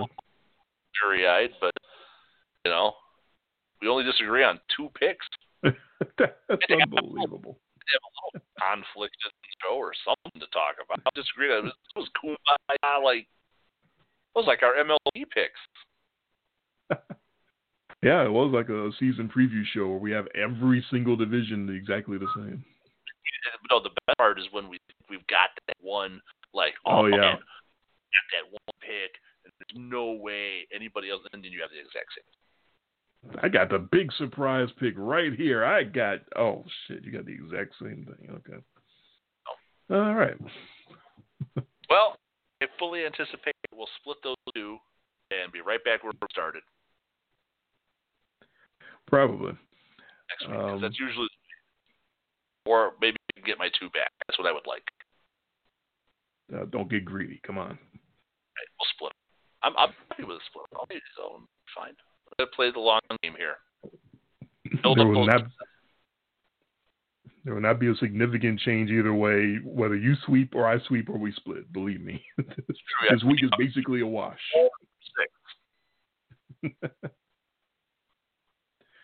All right, so we're looking to get back on uh, Saturday next uh, next weekend. Nothing nothing drastically different. Uh, I don't have anything going on next weekend that I need to change it. So yeah, next week Saturday should be fine. Uh, I think I'm I'm think I'm pretty smooth sailing on Saturdays for a while. The twenty fourth twenty fourth might be weird. Dad might be coming up to visit. I don't know if that's gonna happen. I, I with with, with not a hundred percent sure he's coming. I don't know if Wisconsin's gonna still be here in three weeks. Uh, Might be completely locked down. meteor, something crazy. You know, we'll get invaded. You know, something will happen with Trump and the COVID, and then we'll get invaded. You know, so who knows? Well, I'm just gonna enjoy this while it lasts. I'm taking this all day by. I'm just gonna try to enjoy this weekend with the family, and then uh, every day after that is just a bonus. It's about all we're missing is the alien invasion, right? Or just a straight up invasion. Like Oh, North Korea, North Korea, Oh, or like China or something. You know. Putin just says, "All right, I'm through waiting. I'm taking over now." and, It'd be tricky. He doesn't. China would probably be more likely than Russia. It just doesn't have the military to. uh, they don't need it. They got they got the president in their pocket. It'll, it'll help them out. Oh, oh, man. All right. Well, enjoy your, your time away from everything tomorrow and uh, this weekend, and I hopefully will get my time away with my wife uh, coming up for our anniversary week in, in a couple of weeks. Uh, still, it's still possible. She still is.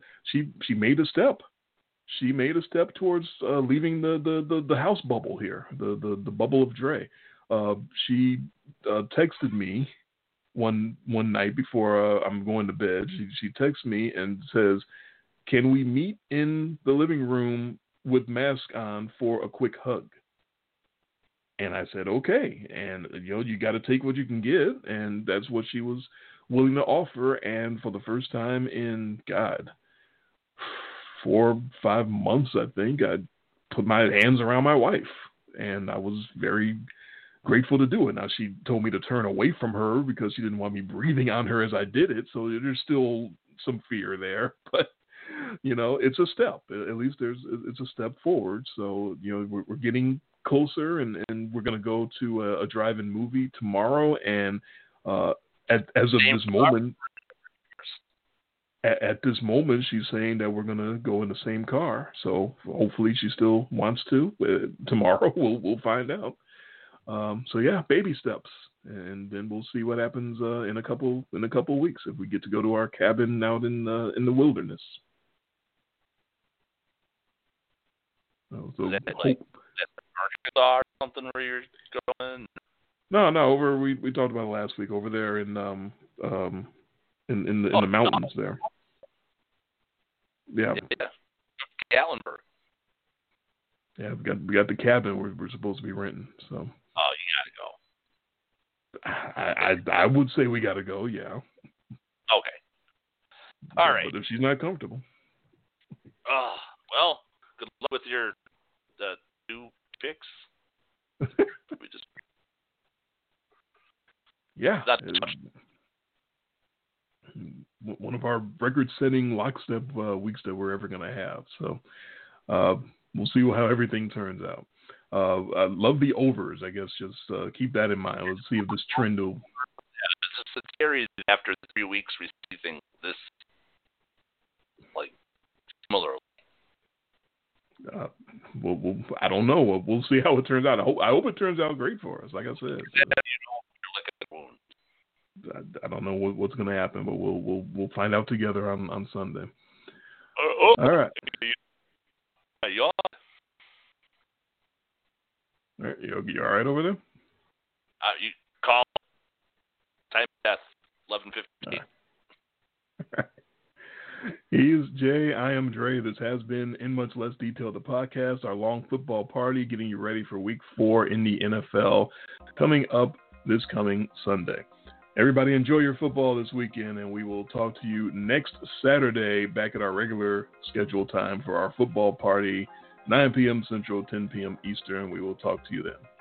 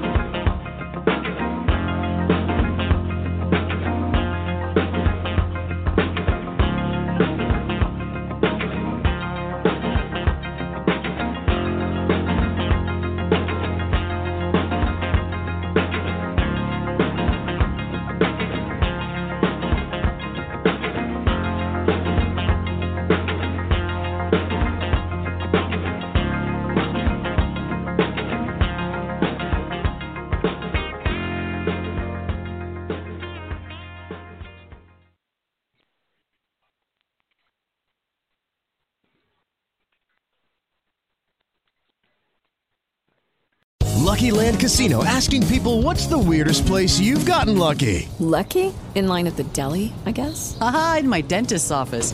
More than once, actually. Do I have to say? Yes, you do. In the car before my kids' PTA meeting. Really? Yes. Excuse me, what's the weirdest place you've gotten lucky? I never win and tell. Well, there you have it. You can get lucky anywhere playing at LuckyLandSlots.com. Play for free right now. Are you feeling lucky? No purchase necessary. Void where prohibited by law. 18 plus. Terms and conditions apply. See website for details.